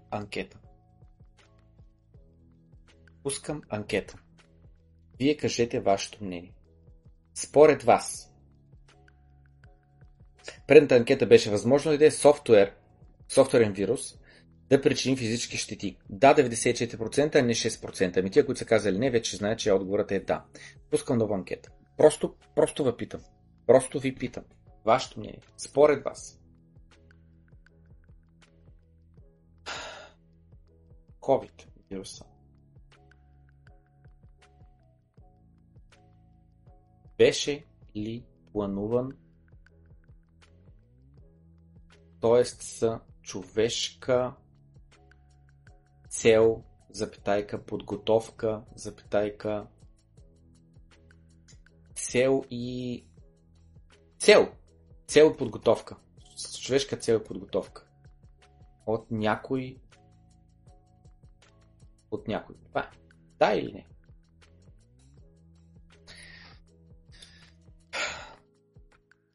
Много добър искам да ме пресе този твит, който беше каза следното нещо.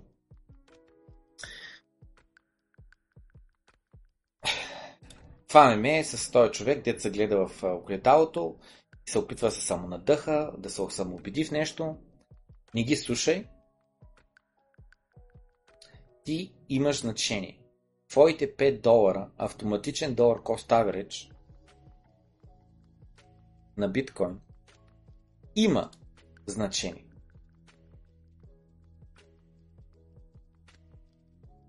Идеята е, че това, което идеята на поста е, че ако някой купува само малко биткоин, то няма значение.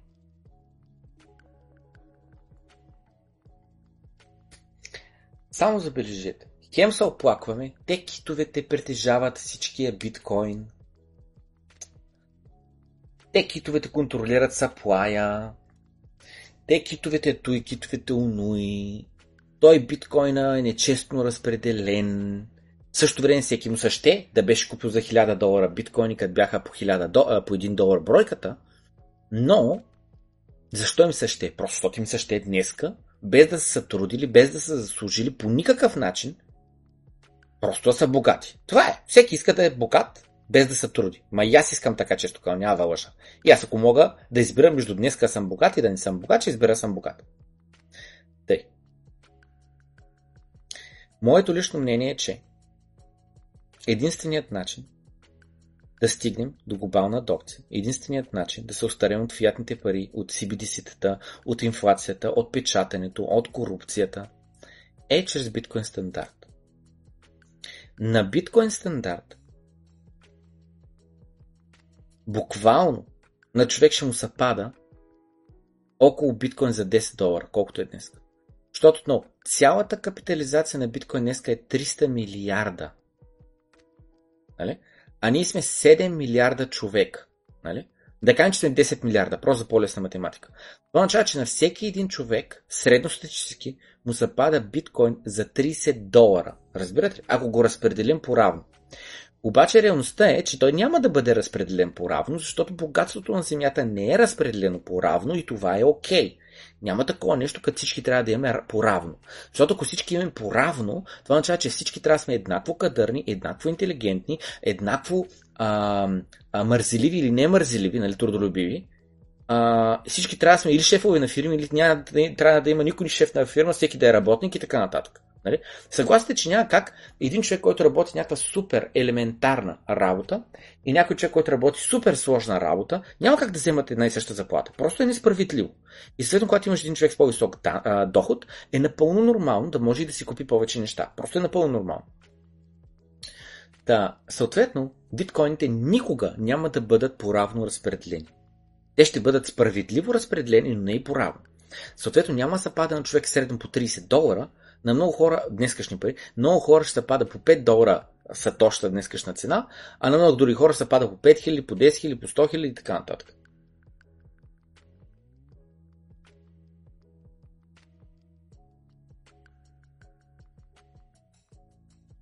Та, не ги слушай, ти имаш значение. Твоите $5, с които ти купуваш биткоин на месец, имат значение. Аз наистина съм на такова мнение. Аз наистина съм на мнение, че не е нужно да правиш all-in. Не е нужно да вкараш всичко. Не е нужно да продадеш колата, апартамента, нивите, ипотеката, заеми да вземаш, да знам си какво и да инвестираш в биткоин. Това е погрешен начин да се мисли. Според мен. Според мен това е over leverage, over extension. Не ме разбере погрешно, аз наистина съм много убеден, че биткоин е страхотен и все повече хора ще го осъзнават и ще се развива и че това нещо ще върви нагоре. Много съм убеден. Но въпреки това, никога не съм инвестирал с пари на заем. Никога. И няма и да го направя. Колкото повече имам пари с времето, net worth, толкова повече съм диверсифициран от биткоин. А не само да имам всичките им пари с биткоин. Това е абсурд. Защото по този начин ти пък ставаш зависим от биткоин. А ние сме биткоинери сме твърде малък процент от популацията. 1, 2, 3, 5%. Всеки кара различно, няма никакво значение точно колко сме. Но въпросът е в това, че аз не искам да бъда на 100% зависим от нещо, в което са само 2% от хората на планетата. Аз бих бил all-in в биткоин, ама наистина all-in, ако сме на 100% на биткоин стандарт. Иначе бих бил 50%, 70%, 80% и така нататък. Не ме разбере погрешно. Сега съм all-in, често казвам. Сега съм all-in. Но това е просто защото заради спекулацията, а не защото искам там да ми на 100% от имуществото. Просто защото спекулирам, защото аз наистина очаквам, че това нещо се вдига и когато се вдига, то ще се вдига по-бързо, отколкото акциите, отколкото имотите, отколкото злато, отколкото не знам какво. И заради това очаквам да успея в последствие, диверсифицирайки от биткоин, да купя повече от другите неща, отколкото аз днес бих могъл да купя, правейки днес диверсификация, отколкото да отложа диверсификацията. Което означава, че увеличавам риска, но ще увелича и печалбата. И риск to reward ratio според мен е добро. Да, това ми е инвестиционната теза върху биткоин. Но това нещо да кажеш, че малки покупки нямат значение, абсолютно не е вярно. Буквално е в пъти по-добре всеки един човек да има по малко биткоин. 5-10 долара.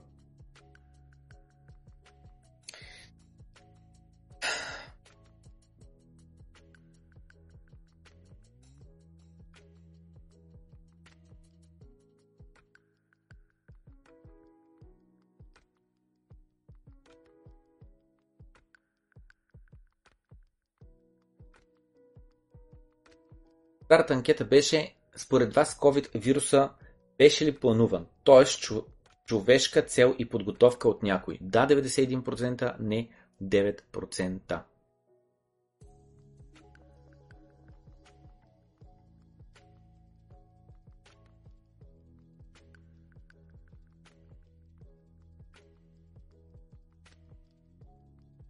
Продължаваме напред.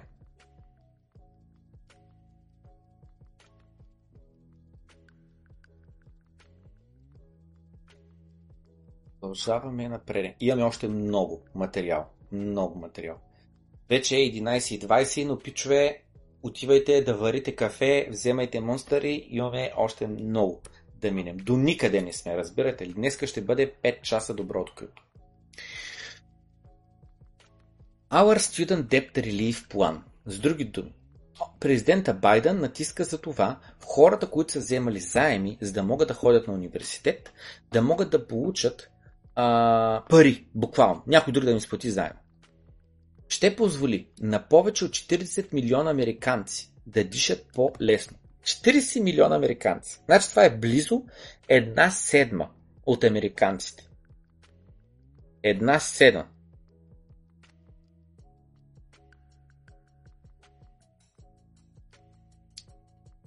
И искат да им дадат на тия 40 милиона американци по $20,000, които да отидат директно за изплащане на техните на техните заеми. Само с представете, имаш човек завършил университет. Защо човек ходи на университет? Защо? Кажете, според вас. Виждам, че в чата се радвате, че има до 20% такова. Доброто крипто. Удри пламене. Тук съм пламка, ще слушам до сутринта. Пускам отпуска за утре.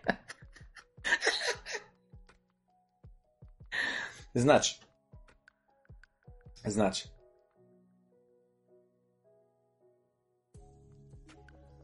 Да, взел си заем. Защо хората вземат заем по дяволите? Нали? Вземат заеми за университет, защото с надеждата, че като изкарат този университет, като почнат да дължат едни пари, като прекарат 4 години от живота си, ходейки в университет, слушайки лекции от някакви професори и така нататък, после ще могат да се позиционират в реалния свят по начин, който е по-добър, отколкото ако не го направят това нещо и да таковат и да валят след това много повече пари. Абсолютно примерно.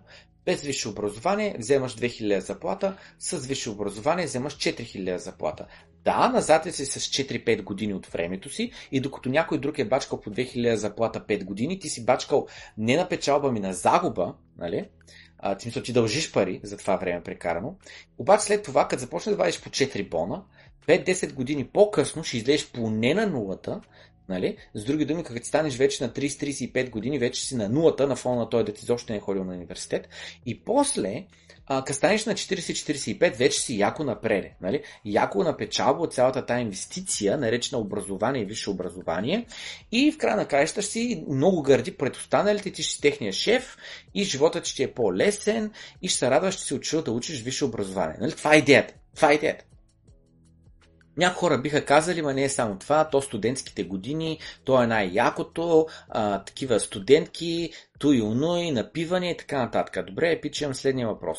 Не си ли заслужава вместо да ходят в университети, където и трябва да учат, и трябва да не знам си какво, ако ще го правиш само заради партито и не знам си какво, и организирайте се. Някъде на Банско, някъде там на Слънчака, на не знам си какво, отивате там и там си го прекарате това време, купонясва, не знам си какво и така нататък, пак плащаш квартира, пак плащаш сметки, а само, че няма плащаш бежите такси за университета, семестриалните такси. Като разбирам, в България все още висшето образование не е чак толкова скъпо.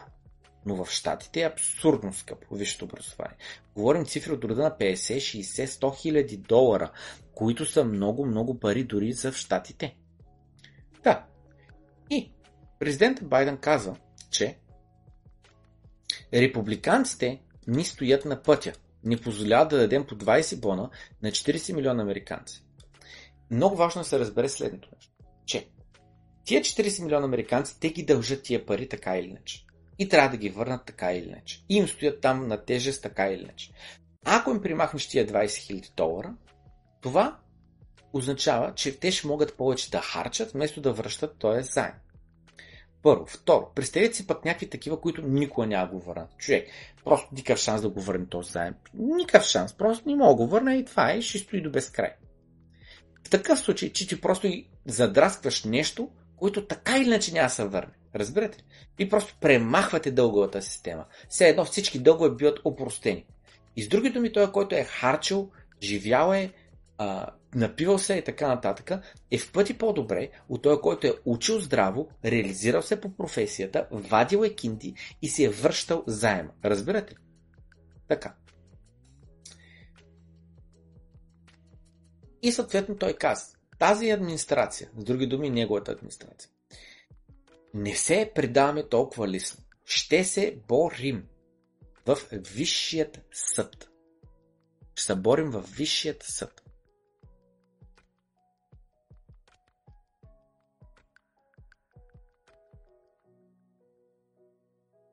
Пускам анкета. Аз преди съм пускал подобна анкета.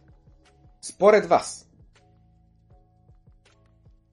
трябва ли да се опростява студентският заем? Да, който има да дава. Да, но който е изплатил да му се дадат по... който го е изплатил 20 кеш да му се даде. Не трябва да се... Каква беше думата? Опростява дълга. Това са трите опции. Или да, опростяваме го на тия, които дължат, или не го опростяваме, или го опростяваме, но освен това на тия, които са го изплатили вече, даваме 20 кеш. А какво означава това нещо?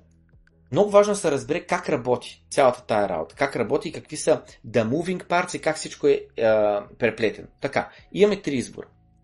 Ще опростяваме дълга, няма да го опростяваме дълга и ще дадим 20 кеш, на който вече си го е изплатил. Така, ще разгледаме тези, всяка една от тези възможности отгоре надолу. Значи, ако се изплати 20 дълг на тия, които не са си платили дълга за образованието, а има хора, само си представете, че това нещо го направят и някой тъкмо се изплатил дълга, нали? Да кажа, Един човек се е реализирал, един друг човек не се е реализирал по професията си. Причините му са много. Не е задължително, че единият е спал, единият не е учил и не е работил здраво. Той може чисто и просто да има лични причини. Болни родители и някакви други неща. Да, на този човек, който не си изплатил дълга, прибрал се вкъщи да гледа родителите, не знам си какво и е прекъснал кариера и всичко и така нататък. Ако му се изплати $20,000 и абсолютно примерно да кажем, че точно $20,000 му е бил дълга. Нали? Пример. Това, което се получава е, че той просто получава пари от небето, защото той е отишъл, губил времето на някакви професори, учил е и някой друг накрая плаща сметката. Ама кой е той друг? Защото професорите са си получили заплати. Това е много важно да се разбере. Връщане назад няма. Този човек е учил последните 5 години или преди 5 години е завършил и учил там от преди 10 години до преди 5 години и съответно професора вече е ял, пил и се е веселил. Нали сещате? В същото време, нали сещате, че на тия професори заплати не са ниски. Много високи са. И освен това, в щатите има такова право, че ако станеш веднъж професор в някакъв там университет, той ти дава вовеки, докато си жив, ти дават заплата. Знаете ли това как се казва? Напишете го вътре в чата. Как се казва това нещо? Ти може да се сети как се казва. Има една специална дума, кратка, 5-6-7 думи, букви, която означава, че като станеш професор в университета и ти дават заплата, бе. Просто вовеки, край, просто ти дават. Не е нужда даже да преподаваш повече, да имаш часове, мисля, че. Тъй. И идеята е, те са на високи заплати, даде им се тия пари, откъде са дошли тия пари, дошли са от новонапринтирани пари, от взетите заеми от студентите, защото нали знаем, кредитите са новопринтирани пари. Кредита не е да вземеш пари от депозиралите и да дадеш на този, който иска кредит. Не. Кредита е нови пари. Коментирахме го това, вече знаем го. Така.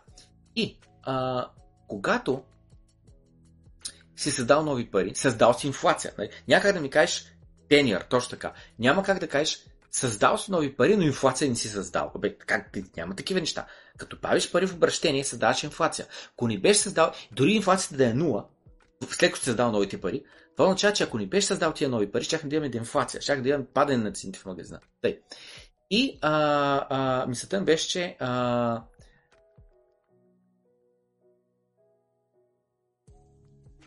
създал се инфлация, всички останали сме прецакани, вместо да имаме дефлация сме на нулата или имаме истинска инфлация. Професорът е на висока заплата, защото той има търсене и има търсене точно защото има кредити. Защото представете си, ако нямаше ги тия кредити, където всеки може да ги изтегли, ти нямаш все още никаква кредитна история, нали? Ти си на 18 години, ще ходиш в университет. Няма как банката да провери на каква заплата си, връщал ли си предни кредити и тем подобно. Ти нямаш кредитна история, ти си на 18 години. Така, с други думи, дава ти кредит без условно. Просто силно ще я дадат. Дава ти. Така, и когато с други думи имаш безкрайно търсене на нещо, какво става? Цената му се вдига.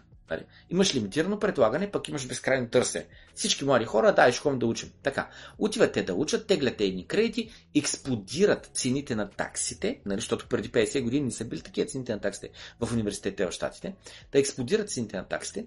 И това, което се получава, че професорите вземат добри заплати, харчат ги, завъртат се парите, пожара на инфлацията се завърта и това, което се получава, че хората беднеят, професорите са кефят, а тия, които са взели заемите, е тяхна отговорност после да са полезни в обществото, да извадят пари и да си върнат заема. Нали? С други думи, да измучат пари обратно в системата, да върнат в банката и тия пари да бъдат изгорени. Нали? Обаче, какво става? Имаш много хора с кредити, които не са върнали парите. И какво става?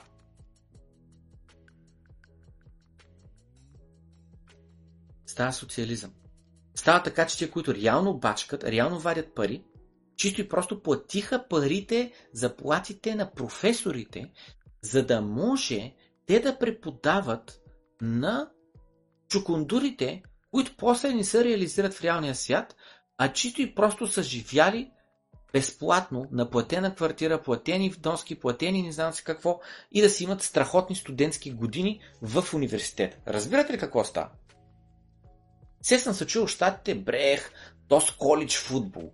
Този футбол, де толкова много играят и с уния, как се казаха, чиърлидърките, нали знаете? Дайте да оплакнем окото. Чиърлидърс, такова. Гледайте, все са някакви мацки, ти казвам, гледай за какво стана въпрос, някакви на по 20, 21, 22 години мацки, клейки, някакви винаги са топ-топ мацки, във форма, много спорт, мъжагите, те футболните играчи, истински топ-топ, дайте сега да изплакнат жените окото, чак съм. Футбол, плеер, колидж, US нещо, какво трябва напиша. И ето ги мъжагите, тренират, ходят, футбол играят, не знам си какво, мятат топка и се съм се чудил от тия пичове. Как имат толкова много време за спорт? Все съм се чудил. Ми теб като та хранят, като си стеглил един кредит, никой не та такова, не ти казва не.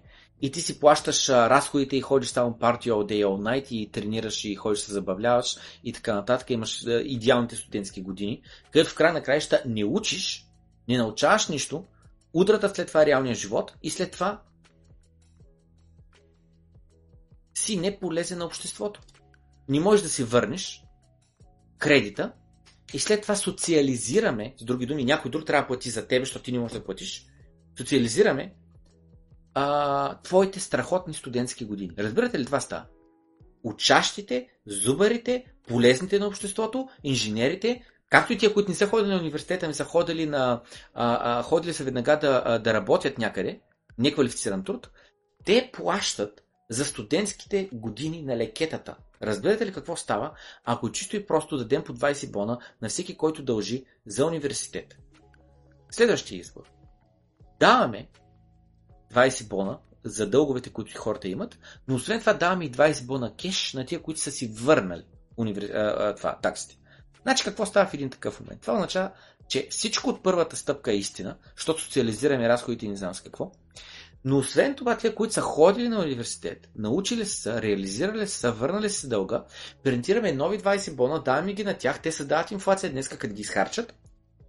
А тия, които не са ходили на университет, са реално най-прецакани, защото ако бяха отишли и не бяха се реализирали, щяха да им бъдат опростени парите, ако бяха отишли и бяха поели този риск, защото реално риск няма, и се реализираш правилно, те ще ти върнат след това тия 20к обратно, за да ти се реализирал правилно. И с друго те ще бъдат прецакани тия, които не са ходили. Това ще е. Плюс двойната инфлация. Инфлацията, че вече са си изхарчили заплатите професорите, високите заплати заради високите кредити, които постоянно отиват за университетите, а най-прецакани са тия, които не учат. И последното. Не трябва да се опростява дълга. Какво ще стане, ако не се опрости дълга? Всеки ще носи кръста. Учил си на университет, учил си, реализирал си, бачкаш, вадиш добри пари, върнал си дълга и продължаваш да бачкаш, да вадиш добри пари. Учил си на университет, само си се напивал, само си ходил по студентки, не си се реализирал и сега ще дължник, докато не го върнеш.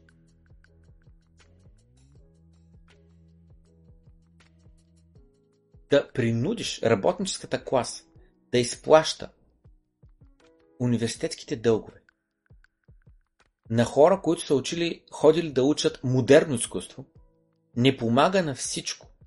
На никой. Не му дава да се поеме въздух по-спокойно. Чисто и просто субсидираш твоите промити и мозъци, които гласуват за теб. Всичко, което ти правиш, е да трансферираш богатство от тия, които реално бачкат, на тия, които не бачкат. Спри да се правиш по друг начин. Точно е това. Е това е изречението. Това, което ще направят, ако дадат 20 бона на тия, които дължат кредити за образование, е да прехвърлят богатство, енергия, време, труд, пари от работническата класа на тия, които не работят.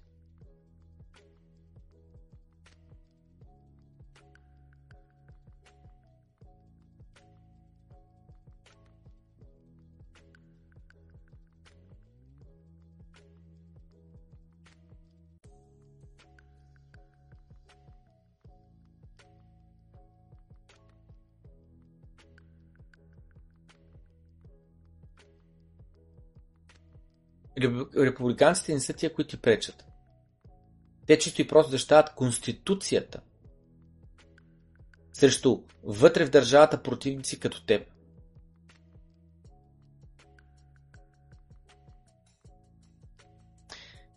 Студентите не се очаква да бъдат после роби цял живот и да бъдат бедни. Затова все пак те инвестират в тяхното ценно образование. Ако университета беше една добра инвестиция, няма да има нужда да им плащаме после сметката. Нали? Не е ли така? Ако университета, сега не говоря, че всички университети са лоши. Това, което имам предвид е, че и не всеки ходи на университет, после не се реализира в живота. Нали? Това е абсурдно. Не е това въпроса. Въпросът е, че има паралелки, има... паралелки ще нарека просто определени такива, как се казва, направления, в които очевидно нямаме нужда от тях. Защото иначе пазара, тъй като има нужда от тях, ще да им даде пари и те ще нямаше да имат проблем да си платят дълга. Та, ако образованието беше добра инвестиция, няма да има нужда да им плащаме после сметката. Нали си инвестирал в своето образование? Та въпросът не е в това, че никой ходил на университет, просто не може да се реализира. Въпросът е до това, че всеки или трябва да ходи на университет да се реализира, и ако отговорът е да, каква трябва да е цената? В момента цената не е ли надута?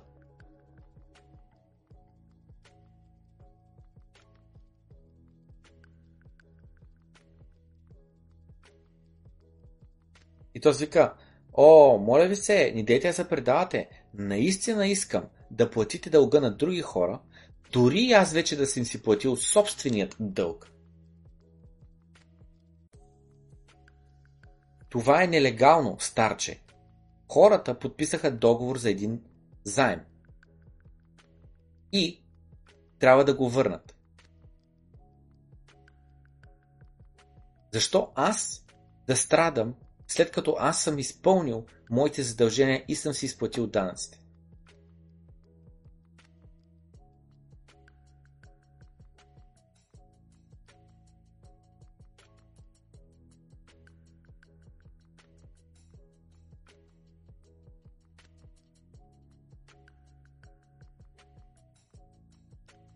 Bold prediction. Сега ще ви кажа нещо, което повечето хора няма повярват.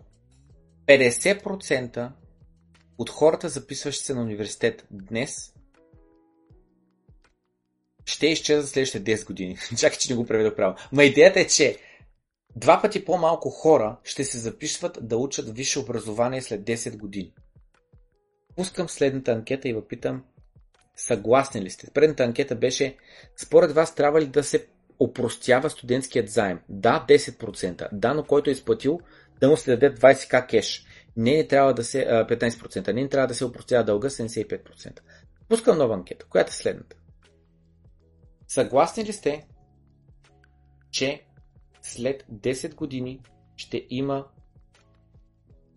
2 пъти по-малко желаещи за висше образование от днес? Но идеята не е в това, че ще има по-малко хора на планетата или по-малко млади хора, ами идеята е процентно отношение. Абсолютно примерно. Ако сега има 100 000 бройка нови млади хора и примерно 30 000 от тях се записват за университет, след 10 години дори примерно да има 90 000 млади хора, не е до това, че ще спаднат от 30 000 на 27 000, там колкото идва такова, 28 000 желаящите, ами ще паднат много повече, ще паднат на 15 000, ще паднат на 14 000.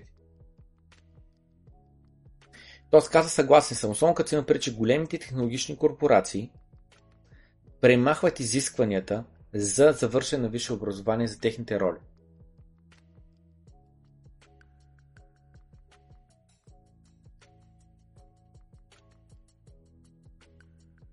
Този, въпреки че аз имам диплома от университет, много силно се колебая дали да записвам собствените си деца на университет. И този вика: и аз така. Следвах на обществото, общоприетият път през цялата си докторатура. И това ми научи как да правя едно нещо. И през това време ми държава в една кутия 10 години подред. Ако децата ми не вземат това решение, то ще бъде защото те вече имат нуждия опит, за да вземат това решение. Повечето STEM такива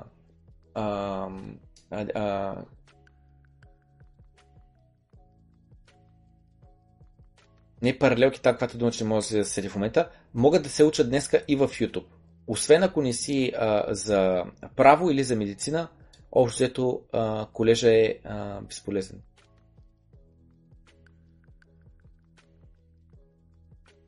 И този точно така, ако не ти изисква точно кетапа, за да го практикуваш, значи няма нужда за него. Така е, в момента аз лично никога не съм искал диплома. Никога не съм ми казал, о, нямаш ли диплома? Човек, много тъпса не мога да наем. Никога не ми се случва това нещо. Никога. Нито в България, нито в Англия. Никога не ми се случва. Шалките издаваха звуки, имаше след малко ще включат. 250 гледат, само 100 гласа. Абе има много хора, които гледат без акаунт в YouTube, което е абсурдно. Хора, регистрирайте се, ударите ляка и пишете в чата и използвайте анкетите. Абсурдно е, че толкова много хора нямат акаунт в YouTube, но гледат. Лак, поправите подявате. Специалности, да.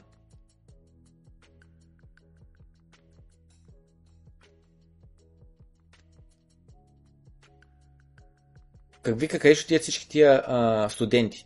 Аз лично очаквам, че те просто ще отидат да работят трейдс, с други думи занаяти. Вика, без никакъв, примерно такъв, как се казва, плъмър, плъмър, водопроводчик. Трябва ли ти висше образование, за да си водопроводчик? Не бе, това нещо, което се учи с опит. Няма нужда от, няма голяма теория там, где да ти обясняват за тръбите и диаметъра и сантиметъра и не знам с какво. Няма никакъв смисъл, нали? Отиваш учата на място. Вземаш някакъв сертификат там, дед за 3 месеца може го вземеш с hands-on experience. Истинските умения, които са нужни и тези хора ще могат да искат каквито те пари пожелаят. Сега, дали ще намерят клиенти е друго, просто идеята кажеш така, медицината, ако намериш клиент, намериш, ако не, няма работиш.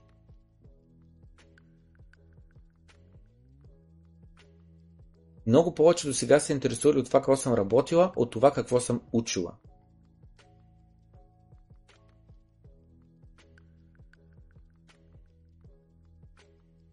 Дипломата не те прави специалист. Просто доказва, че си учил еди си къде си. Някои също само слушат без да гледат, понеже вършат друга работа. Да, така е така. И заради това не участват в анкетите.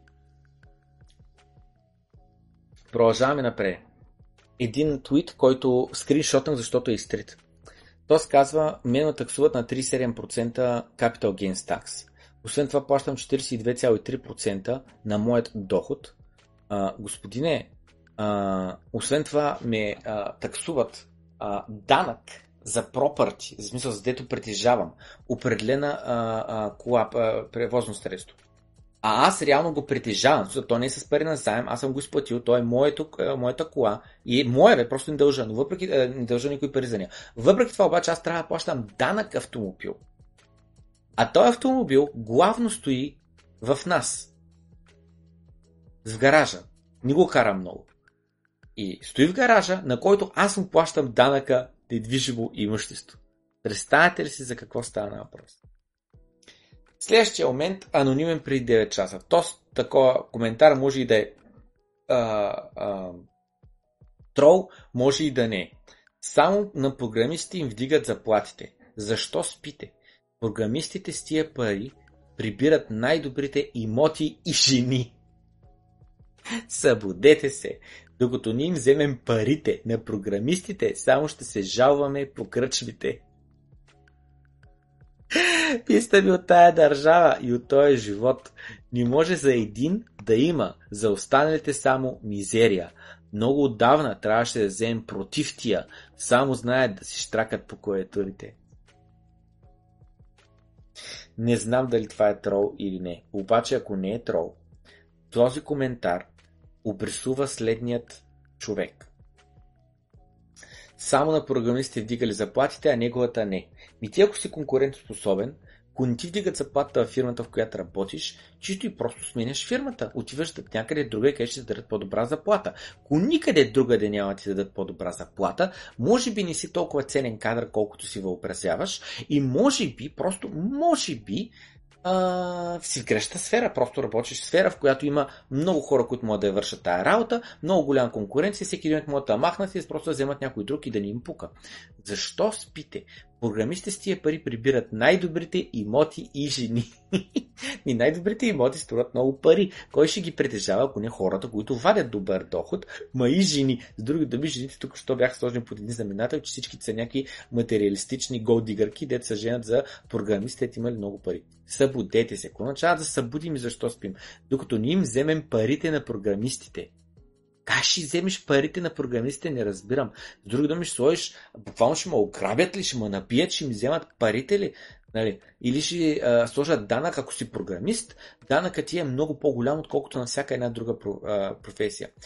Ако ли не, ще продължаваме само да се жалваме по кръчмите. Аз не си го представям, че човек, който е писал такъв коментар, може да е някакъв човек, де живее на село и просто е в кръчмата и само се оплаква и нищо не прави по въпроса. Нали? Какво е? Има един израз. If you can't beat them, join them, нали? Ако не можеше, ако програмистът ти тръгна в очите и те са ти виновни на нас, какво ми join them, бе? Нали? Стани и ти програмист. И ти вади добрите пари, и ти вземай добрите жени и добрите имоти. Писна ми от тая държава и от този живот. Писна му от държавата му е виновна, че той ми изерства и че ни вади добри пари. И държавата не загрижи да вземе парите на програмисти и да ги даде на него. И защото програмистите работят за чужбина, нали се сещаш? Защо заплатите на програмистите в България са високи? Защото България е една изключително бедна държава, изключително корумпирана държава, в която 50% от данъците отиват за имоти и курви и дело на политическият елит в България. Заради това. И съответно, от парите, които влизат в икономиката в България, немалък процент идват от чужбина. Какво може да правим ние за чужбина? Принцип, теоретически говорейки, може да правим мебели, дрехи и някакви други неща, но един от главните ни експорти е дигитално. Код. Съответно, тъй като се пише много код за чужбина, просто си наемат българи на ниски заплати, отколкото да ги наемаш на западни заплати. Средното заплати вече толкова дълго продължава тази схема, че вече започнаха да се поизравняват. Не може за едни да има, за останалите само мизерия. Като не си полезен на обществото, като не може да наеме някой от чужбина, като нищо не разбираш, като нищо не може да си полезен на богатите държави, стоиш на село, гледаш патките и тъниш мизерията. Това е твой избор. Или избираш това, или си жертваш живота на село и отиваш някъде другаде, в големия град, чужбина, за да вадиш кинти. Просто е така, всичко е трейд-оф. Не мой хем да стоя там, където съм роден и където ми е удобно, и където ми е приятно, и където не знам си какво, и хем да не съм по никакъв начин полезен на света, обаче някой друг да ме храни. Това е комунизъм, това е социализъм. Много отдавна трябваше да им вземат парите на тия. Ужас ти казвам, човек. Някакъв ужас. Кой ще им даде пари е положението наистина. Само знаят да щакат кой е турата.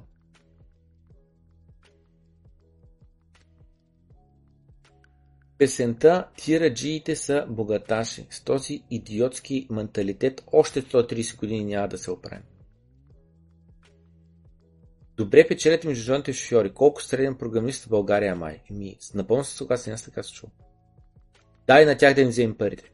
Само знаят там да си мърдат волана. Само знаят програмистите си цъкат по клавиатурата. Някакъв ужас ти казвам. Пахтита пънгерщината. Виждам, тук има 10 лайка и 9 дислайка. Ударете и вие лайка. Моля ви са. Продължаваме напред. Джеромката. Щатският дълг официално удари отново лимита си. И те казват, че са готови на extraordinary measures to pay the bills. Готови сме на всичко. Ще вземем действия, които са по принцип не го правим, за да може да си платим сметките. Диляне, слушай, това е много важно, което казвам в момента. В Щатите удариха си отново дълговият лимит и казват, че са готови на extraordinary measures. На всичко съм готов. Ще направя каквото е нужно, за да си платя дълга. След малко ще минем през за какво говорят, на какво са готови. И Джером Пауъл вика, а моят... Не Джером Пауъл, нали? Фалшивия Джером Пауъл, майтапа Джером Пауъл. Моето портфолио официално удари 0. Ликвидирали са го на леверидж. И сега не мога да си платя сметките. One is not like the other. Едното не е като другото, разбирате? Щатите, правителството, когато е взел толкова дълг, че не може да си плати сметките, е готово на extraordinary measures to pay the bills. Готово е на всичко. Ще вземе мерки, които преди това не е вземал. От рода на дарови в на хората пенсиите, дарови в на хората осигуровките, дарови в на хората здравеопазването, за да се плати външния дълг, за да не фалират официално на международно ниво.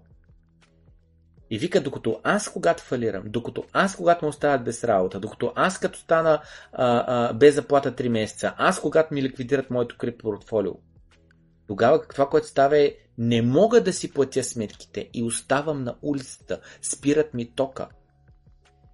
Едното не е като другото. Щатите достигнаха дълговият си лимит.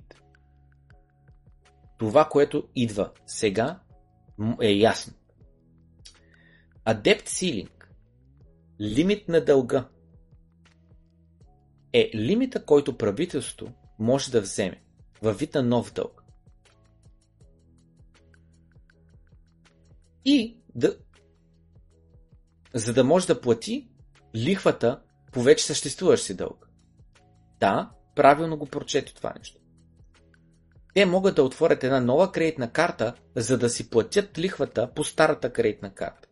В момента дълга на Съединените американски щати е 31,4 трилиона, а годишната им вноска по този дълг е 0,75 трилиона, 750 милиарда.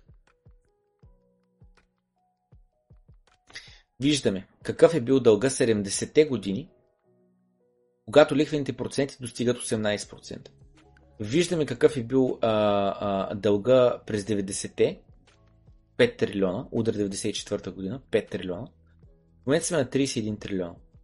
На 10 трилиона сме били 2010 година. От 2010 до 2023 за 13 години това нещо прави 3x. Удраме 20 трилиона 2016-17 година. Разбирате ли? Това нещо се забързва. Това нещо е параболично. Това нещо е логаритмична графика. Все по-бързо нагоре.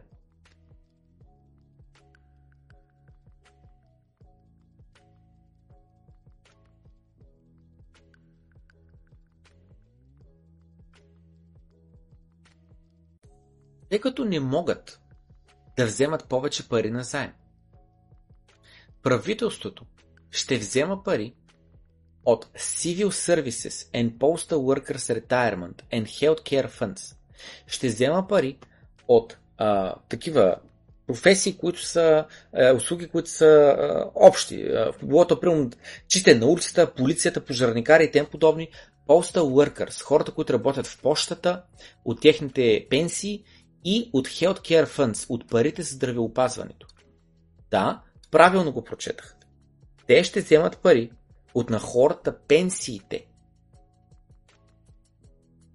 И след което ще върнат парите обратно в пенсионното, ако правителството успее да вземе нов заем. Разбирате ли? Значи, правителството има толкова заем.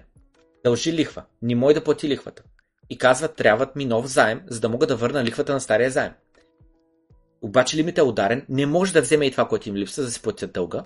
И съответно каза, добре, тогава ще бръкнем в пенсиите на хората, ще вдадем така това, което дължим и евентуално, ако вдигнем лимита на дълга и вземем нов дълг, а те винаги ще вземат нов дълг, защото или някой ще им купи дълга, а ако не го направят, просто Централната банка изпринтира пари и им ги дава, за да поеме тя, нали, този нов дълг, който е нужен да се вземе. И когато вземе този нов дълг, с него те ще върнат парите на пенсиите на хората, от които са взели, са бръкнали в джобовете. Разбирате ли?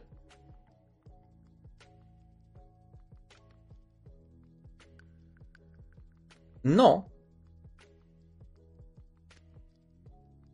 това ще се случи само единствено ако правителството тотално не му свършат парите, преди да успеят да свършат цялата тая врътка и публично да заявят, не можем да си изплатим лихвата. Това се нарича на английски default. Това се нарича банкрут. Което се очаква да стане между май и юни месец. Някои републиканци казват, че правителството да заяви публично: няма да си върнем дълга. Може да не е толкова лошо нещо. Може да е един начин, по който да се форсира, да се принуди правителство да спре да харчи толкова много пари, които реално те не притежават. За да не стане така, че цялата държава да банкротира. Съответно, Кевин Маккарти би искал да се дискутира дали да се вдига отново месечният държавния дълг, тавана. Но президента Байден и демократите изискват този лимит да бъде вдигнат без никакви преговори. Те казват, че тавана на дълга трябва да се вдигне. И тук няма две мнения по въпроса. И не трябва да се използва като леверидж, като, нали, сега ние няма съгласим да вдигнем това тавана, освен ако ви не се съгласите, не знам с какво. Ако не се вдигне отново тавана на дълга, всички ще страдат. Разбирате, това е равно на вземам 5 бона заплата от Пощенска банка. Така, и дължа 5 бона на Пощенска банка. След което, изведнъж се оказа така, че не мога да им върна парите. А те си ги търсят. И аз стивам при Райфайзен банк и им казвам: пичуе, дайте ми 6 бона ми трябват. Те: не, и аз: пичуе, вие разбирате ли, че всички ще страдаме, ако не ми дадете 6 бона, за да мога да върна и да имам пари за лихви. Те казват: добре, значи 6 бона. Следващия момент, след една година, аз пак не си плащам заема, защото той е вечен заем, който не е нужда да плащам. Много хора с промити мозъци са на такова мнение, че държавният дълг не е нужно никога да се изплаща. Разбирате ли какъв тапунгер трябва да си, за да го мислиш това нещо? Що аз нямам такива дългове, дето веки да ги плащам? Що че им плащам лихвата? Да не съм тапунгер, да им плащам лихвата. Вовеки. Тъй. И обаче, тук това, което те правят е, те даже и лихвата не плащат. Разбирате ли? Толкова е зле положението. Не, че не плащат дълга, те не плащат и лихвата върху дълга. До там е стигнало нещата. И те вземат нов дълг, за да върнат лихвата на стария дълг. И някой вече го написа в чата. Това е гати понци схемата. Това е понци схема. Бахти понцито написа Емил Тодоров. Точно така, това е понци. Какво е понци? Корупция. Ако нямаше пари, които да отиват за корупция, нали, щяха да стигат парите и да може да се връщат тия лихви. Нали? Но те не стигат и не се връщат парите по лихвите заради всичката корупция, която се случва по държавни поръчки и така нататък. Нали? И с други думи, това, което казваме, че е робско мислене за мен да казваш: нормално е държавата не си връща дълга. Не е нормално. Иначе всички щяхме да го правим. И когато държавата не си менажира добре парите, кой страда от това, ако не аз, данъкоплатеца? Двете страни може да спорят и в края на краищата да стигнат до някаква споразумение да намалят малко харчовете. Но в края на краищата ще трябва да се съгласят да вдигнат лимита на дълга, за да може да продължи това понци.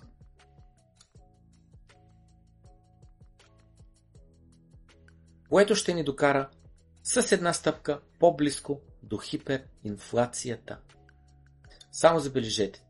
The debt ceiling е червеното, дългът е синьото. Само забележете. Синьото всеки път, когато достигне червеното, като е и тук, червеното отскача нагоре, вдигат лимита. В следващия момент той се запълва, вдигат лимита. Запълва, вдигат лимита, запълва, вдигат лимита, запълва и в момента сме и тук. Все пак трябва да вдигнат лимита нагоре.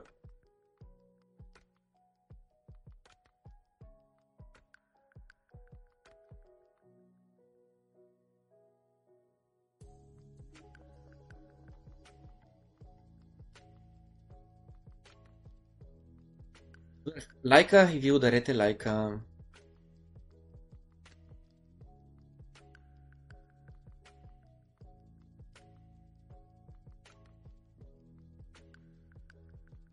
Нека да видим какво каза губернатора на Банката на Индия, който се притеснява, че криптовалутите ще отнемат силата на това да контролираш количество пари в обращение, което прави Централната банка.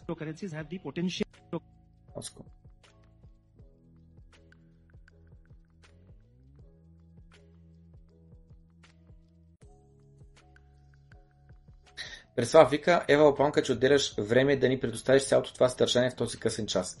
Някой трябва. Аз просто се радвам, че има хора, които да гледат. Това е. Който гледа после на запис и който гледа сега в момента на живо, благодарен съм, ако вие не бяхте тук, аз нямаше да ги правя тия предавания, защото какво да ги правя за себе си. Аз си ги следя тия неща, аз ги знам, аз съм запознат и са ми ясни нещата. И така нататък. Ще ги следя и без да има канал, и без да няма канал, просто ще се интересувам за себе си, да знам на къде отива света и да знам как да се позиционирам.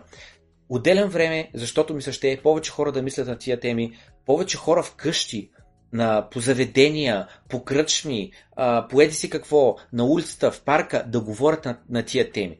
А не само да говорят по... че не ги знам преданията там. Фермата, Big Brother ми е в главата, защото той е старо и го знам. Годеника или какъвто там Ергена и така нататък, да говорят това да им е в главата. Няма лошо това нещо от време на време. Малко драма, малко забавление. Примерно най-вечер гледах The Last of Us сериала, нов сериал по HBO, по играта на PlayStation. Няма лошо. Обаче ние ставаме едни промити мозъци, зомбита, роби, ако не се интересуваме елита, който не управлява какво прави. Ей така сме изтървали юздите. Трябва да се интересуваме, трябва да знаем какво се случва и ако ни харесва, трябва яко протести. Трябва революция при нужда. Буквално ще го кажа, защото просто го мисля, но това в момента не е потикване на хората да правят престъпление. Но го казвам. При нужда понякога трябва да се правят дори незаконни неща. Трябва да се голят кори, трябва да се голят имоти, трябва да се влиза с злом в правителството. Трябва народа да скочи срещу полицията, срещу военните. Трябва да се умира. Съжалявам, просто ще го кажа.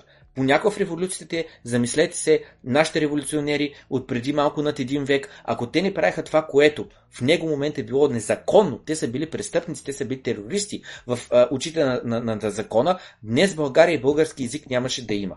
Нали? Но това се е случило с убийства, случило се с насилие, случило се с престъпност в очите на закона. Та мислята беше, ако полицията е корумпирана, ако военните са корумпирани, ако политици са корумпирани, ние сме роби. Това става. Заради това казвам, трябва да се интересуваме какво се случва, трябва да следим какво се случва и ако нещата отиват не на добре, не в нашия интерес, а ние плащаме сметката, защото ние сме бачкадорите, това, което трябва е зверски протести, трябва революция, трябва насилие, трябва убийства. Съжалявам, че го казвам отново. Обаче просто е така. Понякога наистина ножа просто стига до кокала.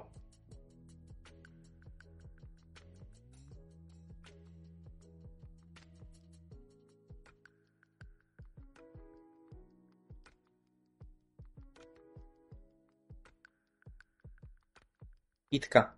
Просто казвам, хората, които оценяват това съдържание, могат да подпомогат канала финансово, като станете Patreon. Знаете, линка е долу в описанието. Дава ви достъп до Discord сервера.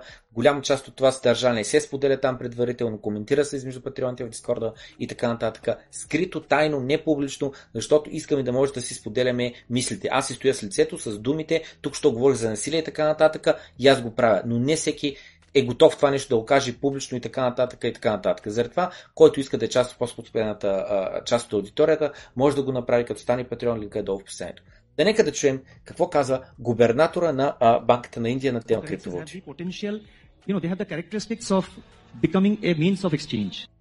Каза, криптовалутите имат характеристиките, имат потенциала да станат means of exchange, да станат нещо, което ти използваш за търговия. С други думи, не да използвам лев, евро, долар, да използвам сатошита или етериум, гуе и така нататък. Казвам на някой приятел, примерно, трябва ми помощ, трябва ми свърша една работа, става ти платя в сатошита. Така, няма проблеми, аз съм биткойнер и ти плаща, казваш приема сатошита и ти му плащаш сатошита. Та мисълта беше това, което казваме, че парите какво са, не решава правителство. Ей, това е нещо също голяма заблуда, която хората просто попадат в нея и много трудно явно се осъзнава. Не знам защо, за мен е очевидно и е лесно. Цигарите не са пари. Извън затвора. Но в затворите цигарите са пари. Разпознаваеми, дори да не си пушач, знаеш, че срещу нея можеш да получиш стойност и така нататък. Това за мен е най-елементарното доказателство, че не са пари това, което правителството каже, а това, което хората се разберат. Като бяхме деца, използвахме миришещи картинки. Миришещи картинки бяха пари. Бяха 5 от тия за една от тия. Ще дам цялата ми колекция миришещи картинки за твоето бъги с дистанционно управление. Нали? Децата от малки, от 5 годишни, от 3 годишни, от 10 годишни имат главата търговия, разбират, размяна на стойност, нали? Бартер. Ще дам моята кукла Барби за твоя сет за чайчета там, дето си правим и ще правим, че сме майки и не знам с какво, нали? Разбирахте му кое му преди. Така, и мисълта беше следната. В човешкия мозък, в натурата на човека, на интелигентните същества е да имаме бартер, да имаме търговия. Но понякога не трябва unit акаунт. Трябва да ни нещо, което да е дребно, малка стойност, така нататък, за да може с него да търгуваме лесно, да измерваме в него. Защо, примерно, постоянно казвам за биткоина, 10 000 долара, 20 000 долара, 5 000 долара, 1 милион, така нататък. Долара постоянно му пада стойността. Той биткоин, докато стане примерно 1 милион, той 1 милион вече няма да има стойност на 1 милион днеска. Но го казвам просто, защото е лесно да си го представиш. Тук така на 1 милион, всеки може да си представя, това са 10 апартамента във Варна, това са примерно 5 апартамента в София, нали? Но вместо да говоря в апартаменти, което е много по-трудно да човек да измерва нещата в апартаменти, казвам в долар, или казвам в лево, или казвам в евро и така нататък. Да, това е Unit of Exchange. Нещо, което ти използваш за търговия. Може да бъде мирищи картинки, може да бъде някои посещата преди малко Yu-Gi-Oh картинки, може да бъде такова. Може да бъде, как се казва, цигари, може да бъде лев, евро, долар, златни монети, може да бъде биткоин или етер или нещо друго. That is, they can become a means of exchange of doing a transaction. And most of it is dollar denominated. So if you allow it to grow, assume a situation where 20% of our transactions in the economy, 20% I'm mentioning an ad hoc number, 20% of the transactions in the economy is taking place through cryptos which are not issued by the central bank. Представете си, 20% от всичката търговия, от всичката размяна на стойност се случва с криптовалути, без значение коя, биткоин, Dogecoin, шиба и не знам с какво, а не с валута, която ние Централната банка създаваме и контролираме. It is issued by private companies which are placed all over the world. И вика, тези коини се създават от частни компании, които са навсякъде по света. Ей тук, сам този човек като го каже това нещо и ми става ясно, че халхабер си няма. Той не разбира, че това е протокол, в който е заложен в кода колко е, каква е монетарната политика, колко коини има в момента, как създават нови коини, дали на всеки 4 години се намалят наполовина, дали се създава, просто инфлацията е статична, 10% на година или 5% на година, не знам с какво, дали примерно е хардкап, както е нано криптовалутата, тя е хардкап, 100 милиона или колкото бяха толканите и край, повече никога няма да имат повече от толкова. И така нататък. Той човек казва, че частни компании, разбираш ли, ги създавали тези токени. Добре, коя частна компания създава Dogecoin-ите? Нали? Няма говоря за биткоин, Dogecoin е форк на биткоин, работи по много подобен начин, но нарочно ще кажа Dogecoin. Добре, коя компания създава новите Dogecoin? И коя компания решава колко да принтира тая година? Не работят така криптовалутите. Но това, за което той говори, че 20% от икономиката, от транзакциите между хората, било то в магазина, в село определено и така нататък, ако 20% от целия оборот на цялата държава, GDP-то, минава през криптовалути, нещо, където банката не може да контролира колко е обращението. The Reserve Bank, being the monetary authority of the country as the central bank, will lose control over the money supply in the economy. We will lose control over 20% of the transactions in our economy. Това, което става, че казва, че Централната банка ще загуби контрол върху 20% от икономиката, върху 20% от транзакциите на икономиката. Reserve Bank's ability, the central bank's ability to decide monetary policy, to decide on the liquidity of... Функцията, способността на Централната банка да решава монетарната политика, да принтираме яко или да не принтираме яко и да свиваме икономиката. Да има ли ликвидност, да няма ли ликвидност. You know, the level of liquidity that needs to be maintained, the level of money supply M3 that has to be maintained in the economy, the Reserve Bank's authority to that extent will get undermined. Тази способност на банката ще бъде премахната. It will lead to a dollarization of the economy and please believe me. Ще доведе до доларизация на икономиката. Това, което говорихме преди, той каза преди малко, ясно го преведох, беше, че каза, че криптовалутите им се гледат цената главно в долари. Ма не е така. Сега после една анкета, вие гледате цената на биткоин в лев или в долар, поне някои хора го гледат в лев. Повечето хора го гледат в долар, но поне някои хора го гледат в лев. Не е до това, не е до стойност към долари. примерно, утре, ако дойде хиперинфлация в долари, изведнъж биткоина изгърми до 1 милион. Мен не ме бърка, мен това не ме интересува. Мен ме интересува с биткоина колко имота може да си купя. Нали? В момента един биткоин е 20 000 долара. В момента един имот в България струва примерно 150 000 долара. Пример. Значи в момента с един биткоин аз мога да си купя 0,12 такова имота. Нали? Примерно. 0,15 да кажа. Нали? Мен с други думи, ако биткоинът стане 1 милион долар, но долара се е обестим заради хиперинфлация и пак не мога да купя поне един имот, ами пак мога да купя примерно 0,12 имота, реално за мен няма никаква стойност. Нали? Нищо не се е променило. Ма ме интересува покупателната сила, а не бройката долари. Заради това, нали, като бяхме 69 000 долара или 60 000 долара 2021 година, в момента дори да се върнем 69 000 долара, реално биткоин все още не е достигнал нов връх. Все още е надолу. Защо? Защото 69 000 долара през 2021 година могат да ти купят хикс неща, а могат да ти купят друг хикс неща сега. Това е вярно за повечето продукти по магазините, но малко по-късно ще минем през една тема за Тесла, за корите Тесла и за цената им и как в момента има огромна supply, много коли за продажба на втора употреба автомобили. И как в момента цените на Тесла автомобил е същата като преди 2 години, въпреки зверската инфлация. Представете си колко пагубно и колко трудно е това нещо за компания като Tesla, където те трябва да вдигат заплатите заради инфлацията, но не могат да вдигнат цената на продукта, който те продават. Въпреки че има субсидия и така нататък, това е друга тема. И с другим това, което казвам, че в момента реално биткоин, ако в момента е 69 000, както е било за една стотна от секундата преди няколко, преди 2 години, реално, не 2 години, година и 2 месеца, реално в Тесли измерено ще е същото количество. Но в хляб, в олио, в захар, в ориз, в картофи, в каквото си искаш друго хранително, общо взето яко по-надолу ще бъде. These are not empty alarm signals or empty, you know, I'm getting, this can happen. One year ago in the Reserve Bank we had said that this whole thing is likely to collapse sooner than later. And if you see the developments over the last one year, climaxing in the FTX episode, I think I don't need to add. И това, което казва, че това нещо, което се случва днеска и вика, още преди една година ни казахме, че ще има проблеми в криптото и сега видяхме FTX, че фалираха. Алабама. Минаваме през чата много набързо и продължаваме напред.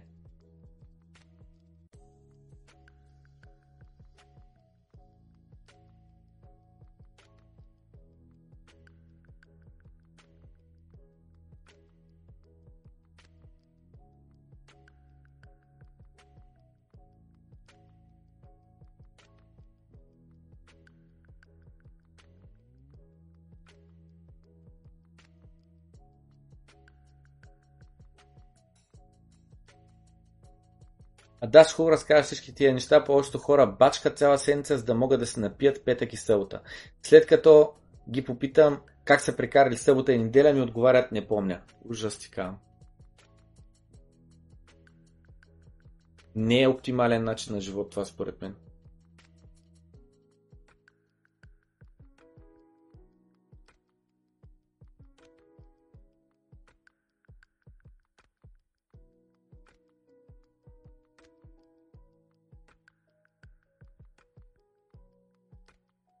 В Даласпев аз вече няма пари, а срещу работа получаваш едни картони, карти и с тях пазаруват други стоки. Но то това пак са пари, пак са фиатни пари. Ако всеки работи за обществото, за какво ти е валута, като може всичко да е безплатно?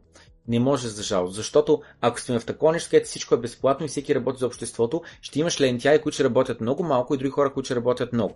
Не мръда е погрешно, има работохолици, които просто като са полезни, не им пука, другите хора работят ли или не и те ще дадат 100% от себе си винаги, но проблема е, че просто е доказано с времето, социални експерименти и всякакви други, че ако имаш възможността просто нищо да не правиш, повечето хора нищо не правят. И това, което се получи е, че лентяите просто ще смучат от останалите, ще са мизерства и така нататък, докато някой ни каже, това не работи, искам по друг начин да бъде. Просто трябва въпросът да имаме справедлива система. В момента системата не е справедлива. Тия, които са най-отгоре, биват яко облагодетелствани, с инсайдер трейдинг, с кредити, с 0,01% лихва и така нататък. Буквално, ако на мен ми се даде кредит с 0,01% лихва, сега грешно ще го кажа, няма че, 1 милион да изтегля и да трябва да дам 10 лева лихва края на годината, бих изтеглил 10 такива кредита, разбирате ли? 10 милиона тегля и просто края на годината трябва да платя 100 лева. Мале, как ще инвестирам с тия пари и как ще ги харча? Разбирате ли? Въпросът е до лихвени проценти. И въпросът е, че моя лихвен процент, който аз получавам, когато аз тегля кредит, е напълно различен от други хора. И те биват благодетелствани, когато получават ефтини пари, се казва cheap money. Кога означава cheap money? Означава, че пари, които се дават също много малък разход. Нали? Разход. Ти ги получаваш и те ти струват, за дето ги имаш. Нали? И колкото е разхода, минимален заради ниските лихвени проценти.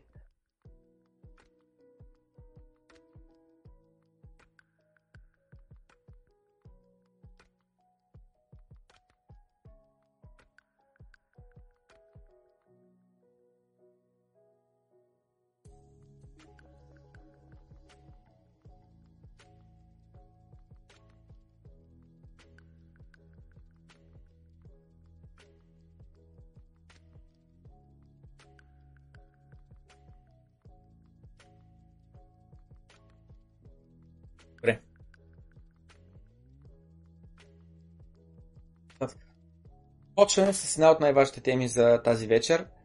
Японската централна банка. Диляне, слушай.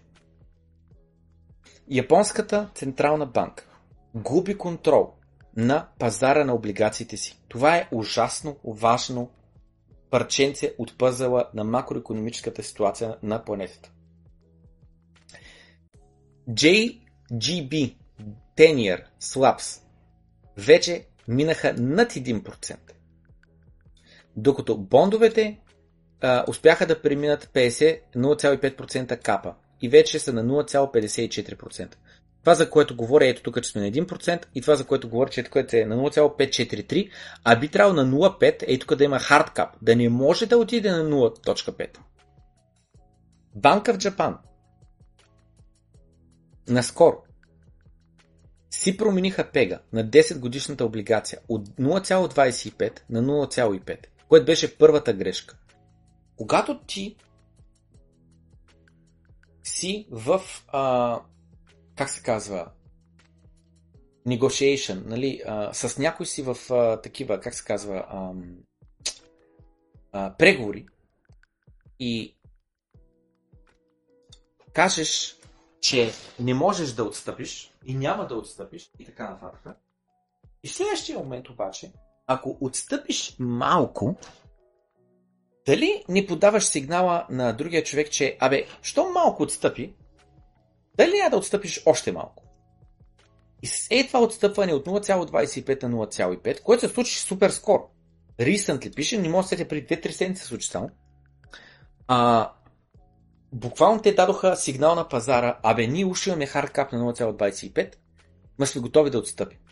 И аз помня, това го покрихме доброто крипто и говорихме за как спекулаторите вече имат причина да спекулират, че веднъж отстъпили, ще такова отново. Eroding credibility, ей това е, като си подрониха авторитета. More inbound. Ще идва ново печатане на пари. И таз...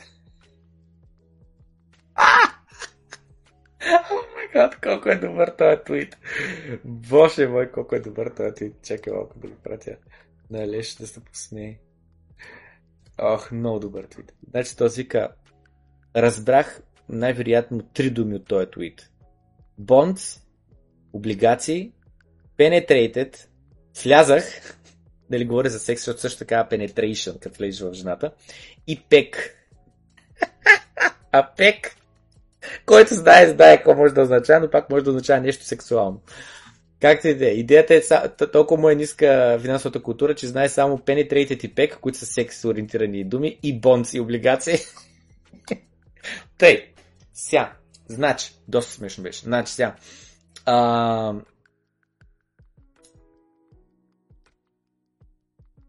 Не ще я кажа, ма се разсеях от това. О, дайте да прочетем. Чат GPT обяснява се едно са на 5. Така. Банката на Япония е като един възрастен човек, който, един мама или татко, който неговата работа е да направи така, че парите на държавата да са в безопасност и да работят добре. имат едно нещо, което се нарича облигации, които са нещо като аз ти дължа на теб или обещание просто, че ще ти върна парите. И те са направили едно правило, в което казват, че цената на тези облигации не може да се покачи над определена стойност. Като, например, не може да се качим над The Monkey Bars. Какво се има преди това? То не може да се качиш над The Monkey Bars. Това е за катерушки или какво означава? Но някои хора не следват това правило на облигациите и те стават по-скъпи. Както, например, сладоледените фуники става по-скъп, когато навънка е слънчево и топло. Съответно, възрастите чичковци и лелички, които са насрочени и нарочени с задачата, започват да се притесняват, че може да се наложи нещо да направят, за да продължат да държат парите в безопасност и да работят добре. Този чат GPT бе.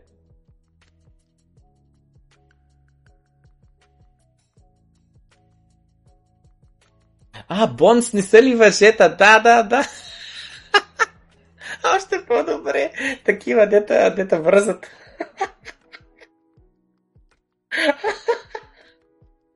Тази коментар е по-добър начин, отколкото разбрах, че... Мисля, че просто, че нищо не разбира. Той просто разбира само от секс.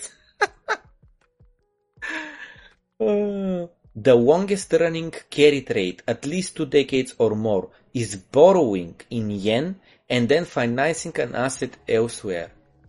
Carry trade and winds are volatile and disorderly.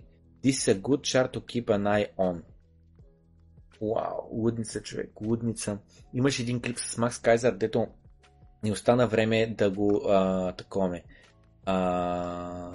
не остана време да го покрием, но трябва да се върна към него, клип, защото е невероятен, където Макс Кайзер показва как вземаш пари на заем от държава, където има ниски лихвени проценти. Вземаш ги парите на заем и след което ги сменяш за друга валута и я харчиш там някъде друга да инвестираш. И по този начин, примерно, хем инвестираш в България, където, примерно, лихвеният процент е 3%, хем обаче си взел пари на заем от Япония, където лихвеният процент е 0,25%. Тъй, продължаваме напред. Минаваме много бързо през Дискорда, където вътре в Patreon платени материали, където е един по-така скрит канал, така да се изразя, където само единствено патреони от ниво 3 и нагоре имат достъп, заради това казвам, че е по-скрит канал, се постна следното съобщение, което е от мейлинг листата на Coin Bureau канала. Искам да мина през това обяснение, защото е добро обяснение на цялата ситуация, на какво се случва и така нататък. Но при това пак напомням, който хареса съдържанието, който иска подкрепи канала, да продължава да създава това съдържание, да не спираме и така нататък. Може да стане Патреон с 10 лева на месец. 10 лева на месец са 30 стотинки на ден. 30 стотинки на ден не можеш да си купиш вече една дъвка. 50 стотинки са дъвките. 10 лева на месец не можеш да си купиш една салата. Вече салатите в заведенията в София са над 10 лева. По 12 лева са салатите. Тъй, значи. Отново, ниво 1 има достъп до Дискорда да чете скритите канали и да пише в публичните канали. Ниво 2 има достъп да пише в скритите канали. Ниво 3, 4 и 5 има достъп до по-скритите канали, като клас на от апдейтите, за които плащаме по 18 000 лева на година и има достъп до този Patreon платени материали, такова канала и така нататък. Значи, сега.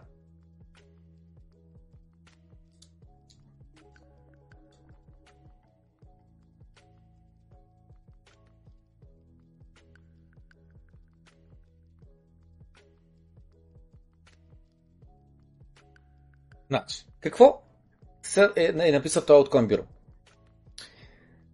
Преди да се развълнуваме твърде много от това, че биткоин леко е пъмпнал, имайте предвид, че като цяло бериш макроситуацията и криптофакторите, които са се случили последните месеци, не са се променили. И аз заради това постоянно повтарям във Facebook в коментари, питам хората защо пъмпна цената? Какво накара цената да пъмпне? на 2 април 2019 година.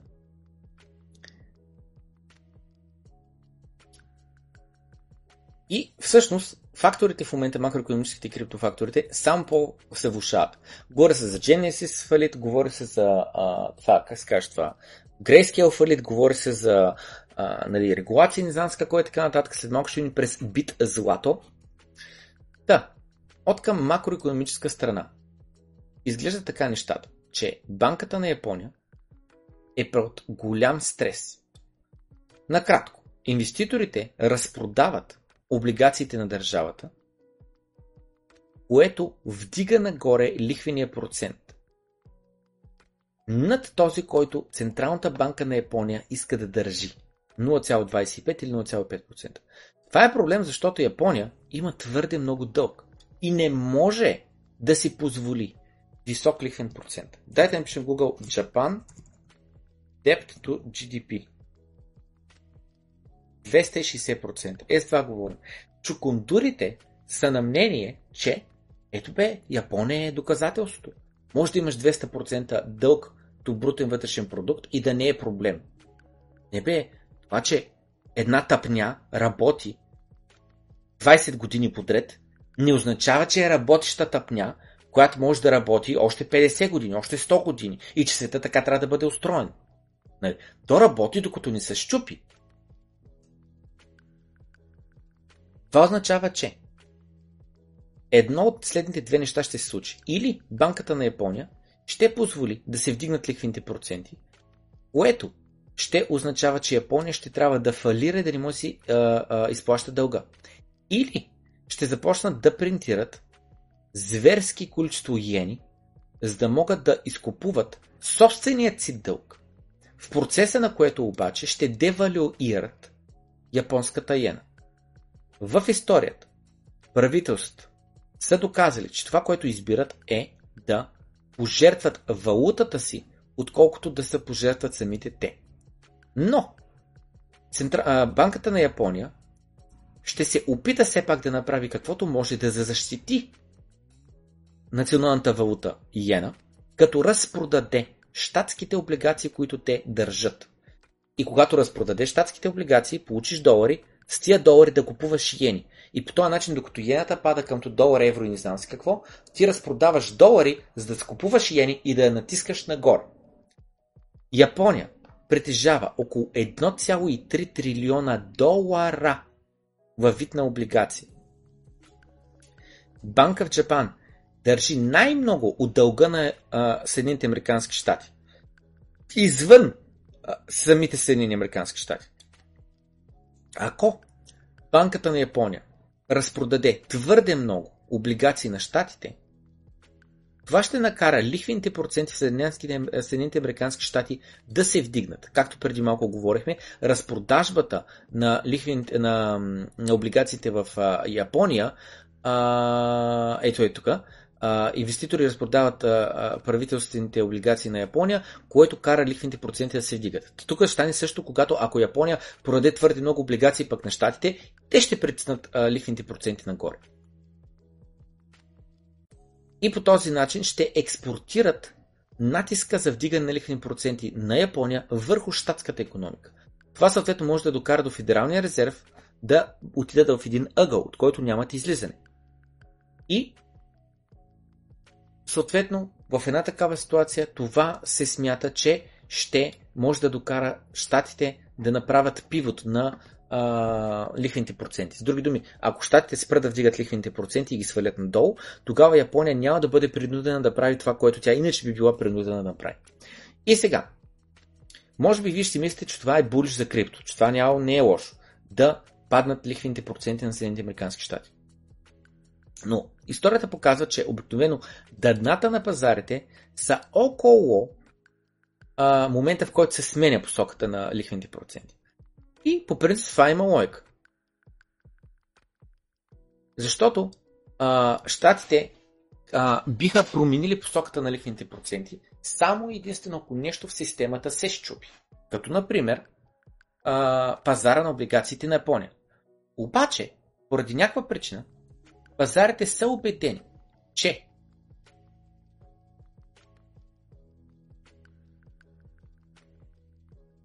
Значи какво? Fed will back off beforehand. Че още по-рано Fed ще започне да сваля лихвените проценти. Така че, не се бъркайте. Това няма да се случи, докато безработицата не се вдигне. А това означава рецесия. Те и казват, работи системата. Буквално е точно това. Буквално е точно това.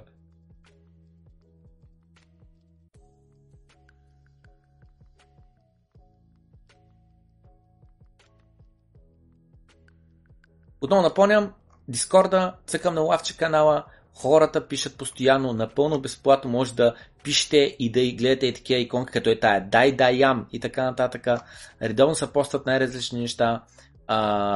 Влезте в Дискорда, ако не сте там, Мимс канала, Зверския канал, наскоро пуснахме канал за кино и филми и така нататък, редовно се пише в него, канал за видеоигри, редовно се пише в него, в лавче е място за крипто и други неща, озобени NoCoiner, където коментираме хора, които нищо не разбират от крипто, но много говорят на тема крипто и така нататък и така нататък. А за патреоните хора, които финансово подкрепят канала да продължава съществува, да продължава да се прави това съдържание, да продължава да се оранж пиват българи и да осмислят, че това, че сме родени, защото всички живи в момента, повечето от нас, не всички, сме родени в фиатна система. Без златно покритие, без никакво покритие, чисто и просто някакви чукундури отгоре, които да решават сега се вдигат ли, да се схвалят ли лихвените проценти и централните банки да слагат ли върху тях повече такова, на балансшита повече дълг или не и такова.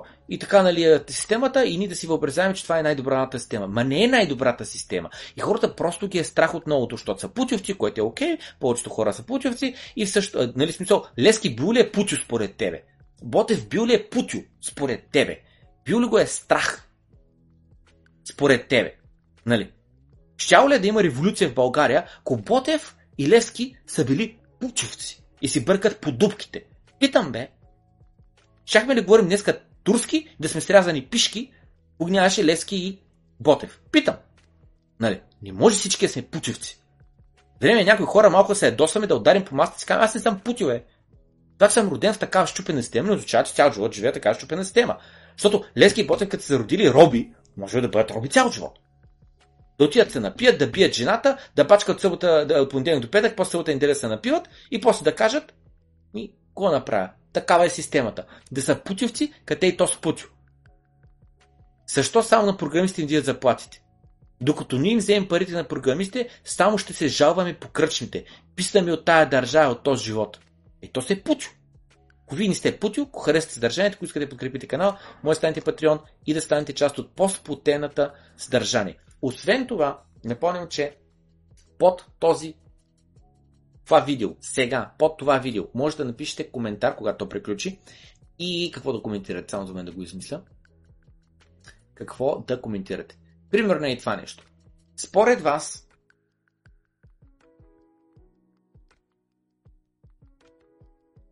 колко процента от парите си човек трябва да сложи в биткоин? Колко процента от нетворта му? Говоря с средностатистическия човек, не за някакъв пълен биткоин макси и така нататък. Колко процента? 1, 2, 5, 10. Напишете долу в коментар под видеото за шанс да спечелите, трима победители ще изберем, да спечелите едноседмичен Patreon статус вътре в нашия Discord сервер. Днеска добавих нов победител, само скоро да го намеря, когато написах командата. Малко по-рано беше ето тук. Арби, къде? Ето тук. Добавих на Orion Phoenix, му добавих за 7 дена ниво 2 Monero Patreon статус в Дискорда, преди това имаме редица други победители, айде сега много набързо ще избера победителя от предното видео, което всъщност ще бъде от подкаста ни заедно с Виктор. Ето го подкаста, я да видим има ли коментари отдолу. Има 12 коментара. Shit. Добре, я да видим колко са, твърде малко са. Я да видим колко са коментарите под... Просто забравих миналия път да го спомена, да кажа какво трябва да напишете като коментар. Ям тук колко са коментарите. Тук са 17. Ми един от тия 17 и двама от тия 17 и двама от с Виктор видеото ще спечелят такова. Ще спечелят награда. Така. Remove filter duplicates. Натискам 7714. Let's come get YouTube comments. 14. Започваме. Значи, единият победител, който ще получи ниво 2 Monero статус в Discord, ще има достъп до скритите канали, ще има достъп до кои канали? До Patreon лавче, Patreon крипто, Patreon медиа, Доброто крипто, линкове до крипто подкасти е Калян Колев. Просто трябва да напише в коментара си като отговор, че какъв му е Discord името, за да го добавим. Сега ще изберем още един победител. И той е Battlegrounds BG. Така, и след което ще изберем един победител от ето този клип.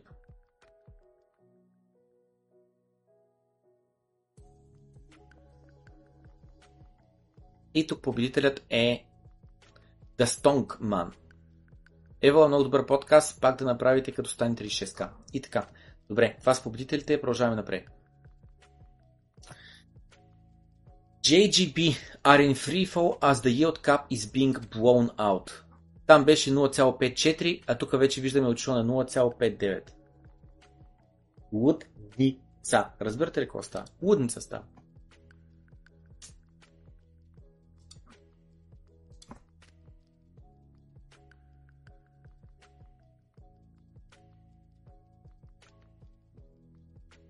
Няма да стоим до 100 часа днеска, ще приключим и утре ще продължим със съдържанието. Просто така стана, че от толкова много съдържание трябва да има доброто крипто всеки ден, за да може да минем през него, защото много събавим, много съдържание имаме. Така, Game Theory ще принуди държавите да купуват биткоин, като принтират собственици фиат и валути и ги изпринтират до нула. Трябва да купиш колкото се може повече биткоин преди това да се случи. Защото иначе това, с което ще купуваш биткоин, е фиатна валута, на която само и пада стойността, за биткоин, който става все по-рядък и все по-търсен. Това каза Bitcoin for Freedom. И тук той си написал таковата. Първо бяха нърдовете, после инвеститорите, после институциите, после държавите от третия свят и после целият свят. 1.30 хардстоп. Не. След 20 минути не е хардстопа. След 20 минути ни е хардстопа. Достатъчно късно ще бъде. Глобалният дълг е 305 трилиона. И Джером Пауъл вика: на кого по дяволите ги дължим тия пари? Юрейнес. Една планета Юрейнес. Але, 305 трилиона дължим. На кого по дяволите? На кого? Разбираш ли?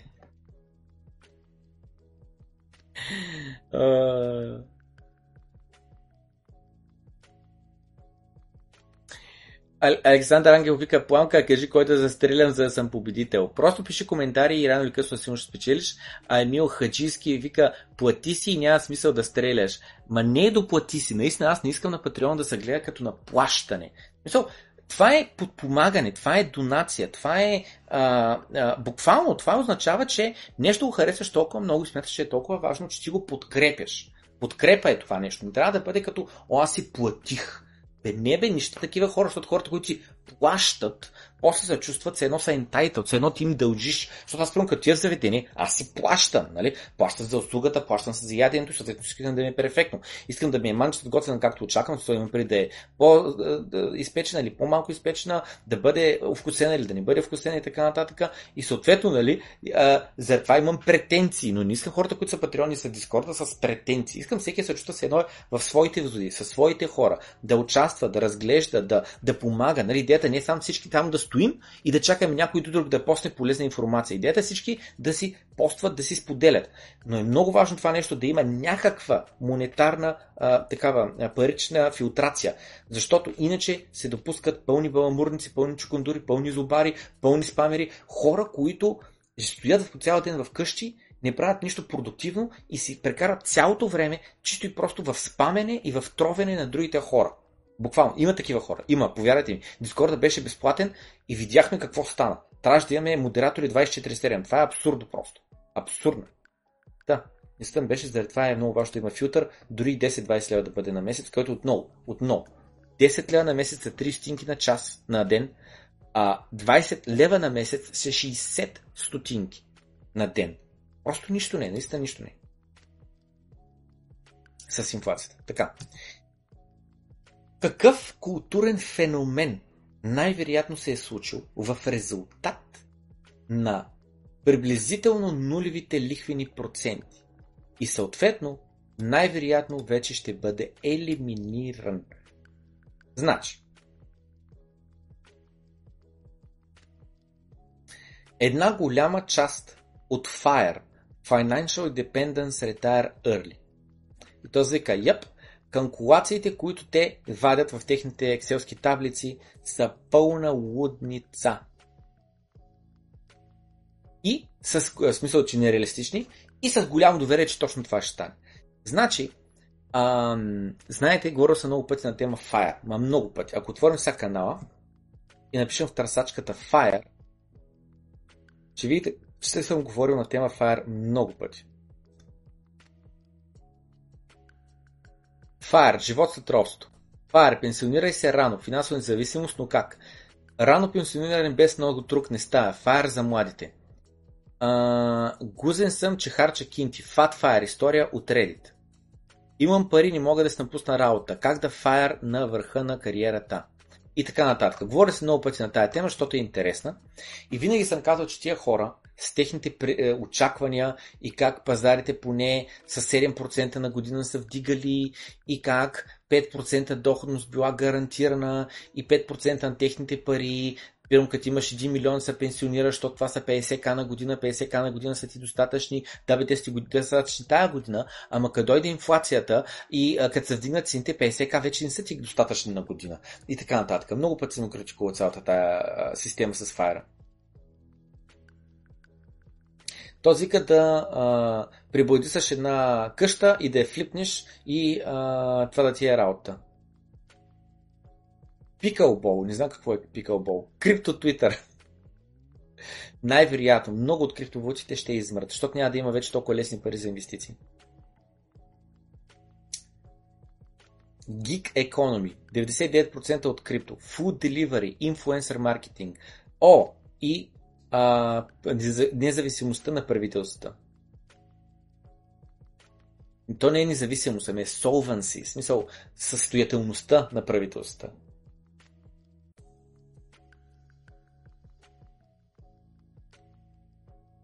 Путница.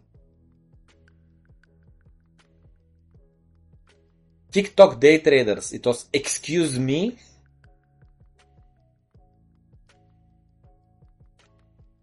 И този вика, защо по дяволите си мислят хората, че няма да се върнем на 0% лихви?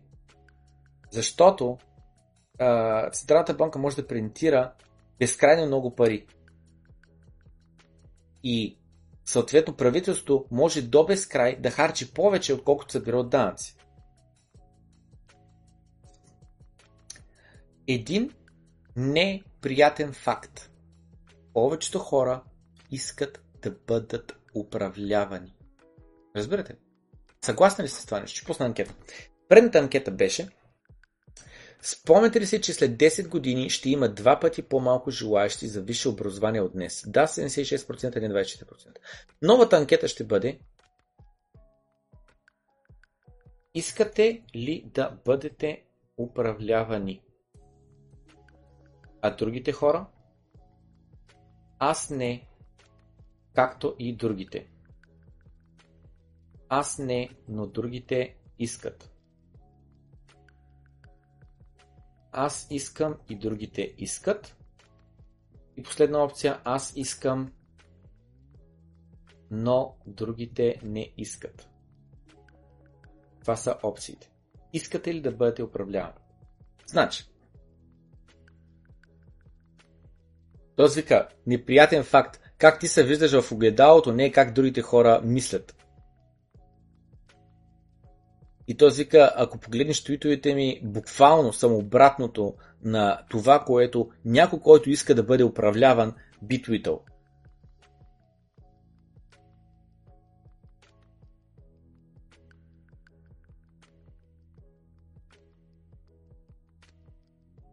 Ще бъдеш намразен толкова много за тези истини, които казваш. И знаеш кое е най-тъжното? Те дори не осъзнават този факт.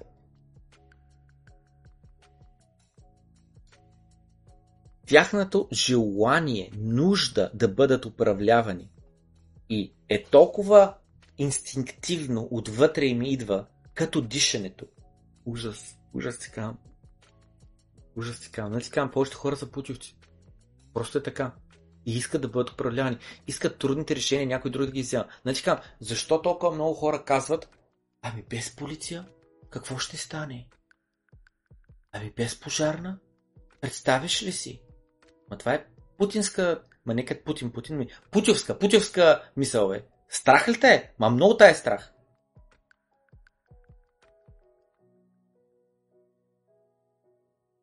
Няма. Или държавата управлява и не слага полицията, и слага пожарната, или друг начин няма човек.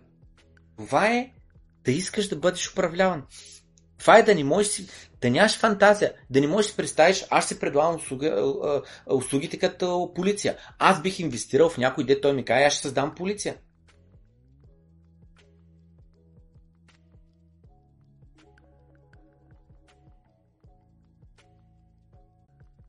И това го базирам единствено и само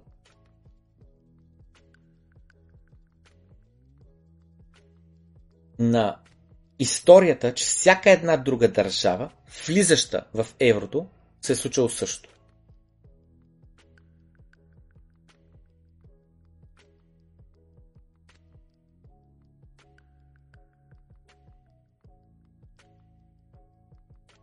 Този ка съгласен съм, това е едно фалшиво чувство на сигурност, което ти дава едно ниво на комфорт, което реално е нереално. И повечето хора никога не осъзнават.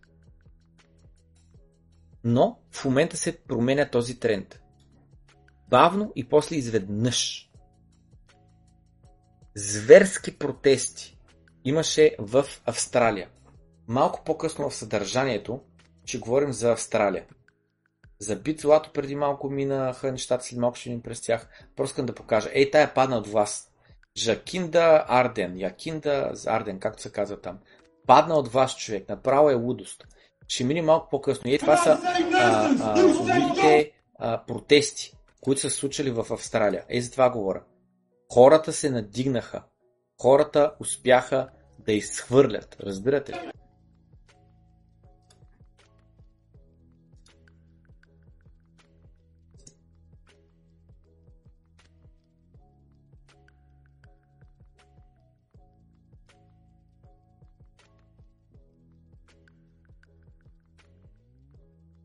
Проблема на социализма е, че можеш да гласуваш и социализма да дойде. Но единственият начин да излезеш от социализма е с оръжието в ръката. Будница. Калин Смолички написа току-що в чата свобода или смърт. Точно това е.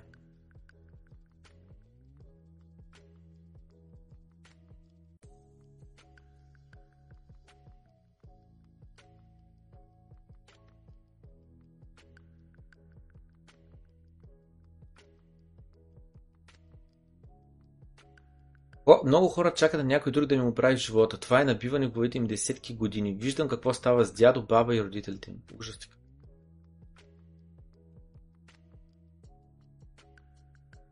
Повечето хора не искат да си носят кръста.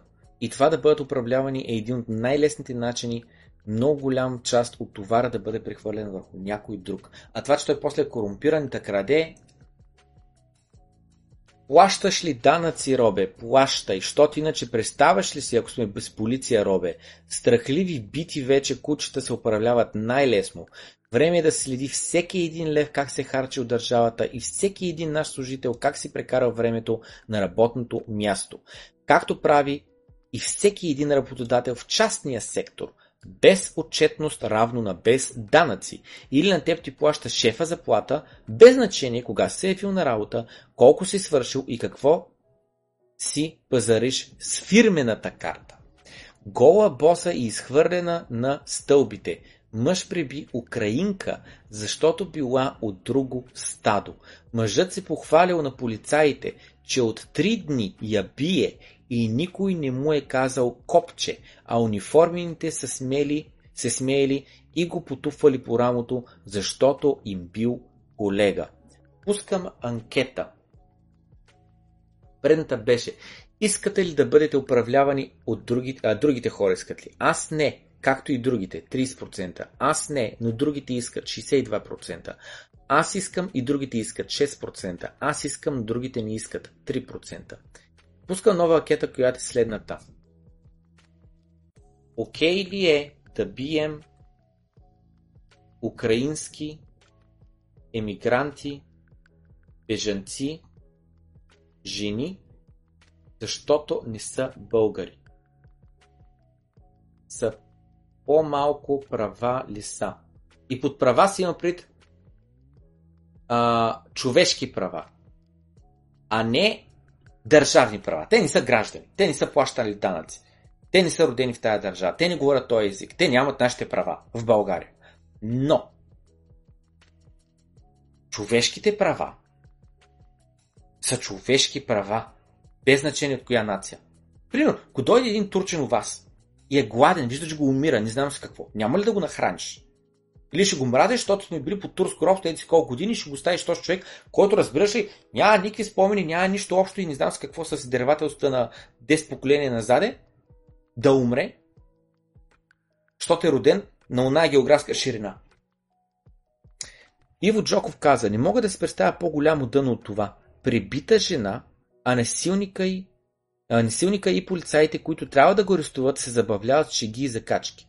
Болна нация сме и подобни биологични отпадъци са причината за тази болест. И докато не прочистим всички институции, служби и политика и самото общество от подобни нечовеци, все ще сме колаката на Европа. Междувременно побойникът е освободен, а никой от съседите му не желае да свидетелства. Повтарям. Гола боса е изхвърлена на стълбите. Мъж пребил украинка, защото била от друго стадо. Мъжът се похвалил на полицаите, че от 3 дни я бие и никой не му е казал копче, а униформените се смеели и го потупвали по рамото, защото им е купил колега.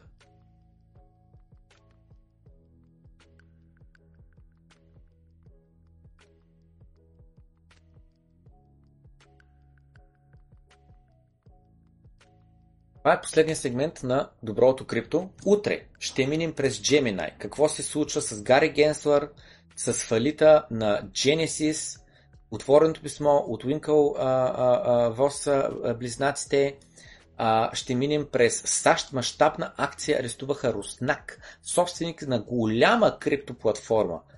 Кракен ли? Coinbase ли? Binance-ката ли? Не. BitZlato, разбираш ли?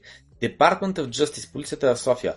Хванах голяма днеска. Excellent day. Хванали е тая рибка и са кефят. BitZlato. Тагнатите портфели имат $11,000 в момента. В най-добрия си момент са имали $6 милиона. Разбирате ли?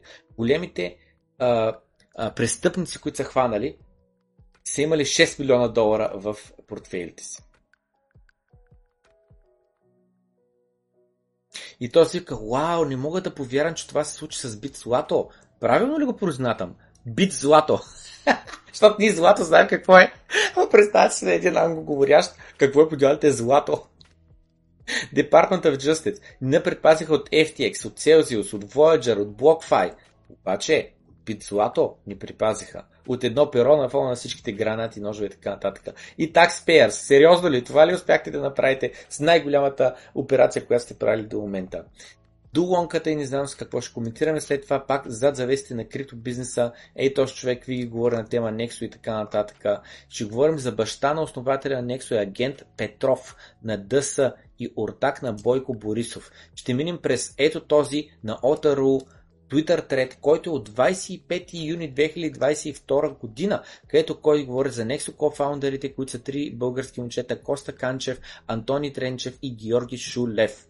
Ще минем през как те пропуснаха, разбираш ли, FTX, Real Capital, Celsius, BlockFi, Voyager, обаче не са хванали таковата, поне са хванали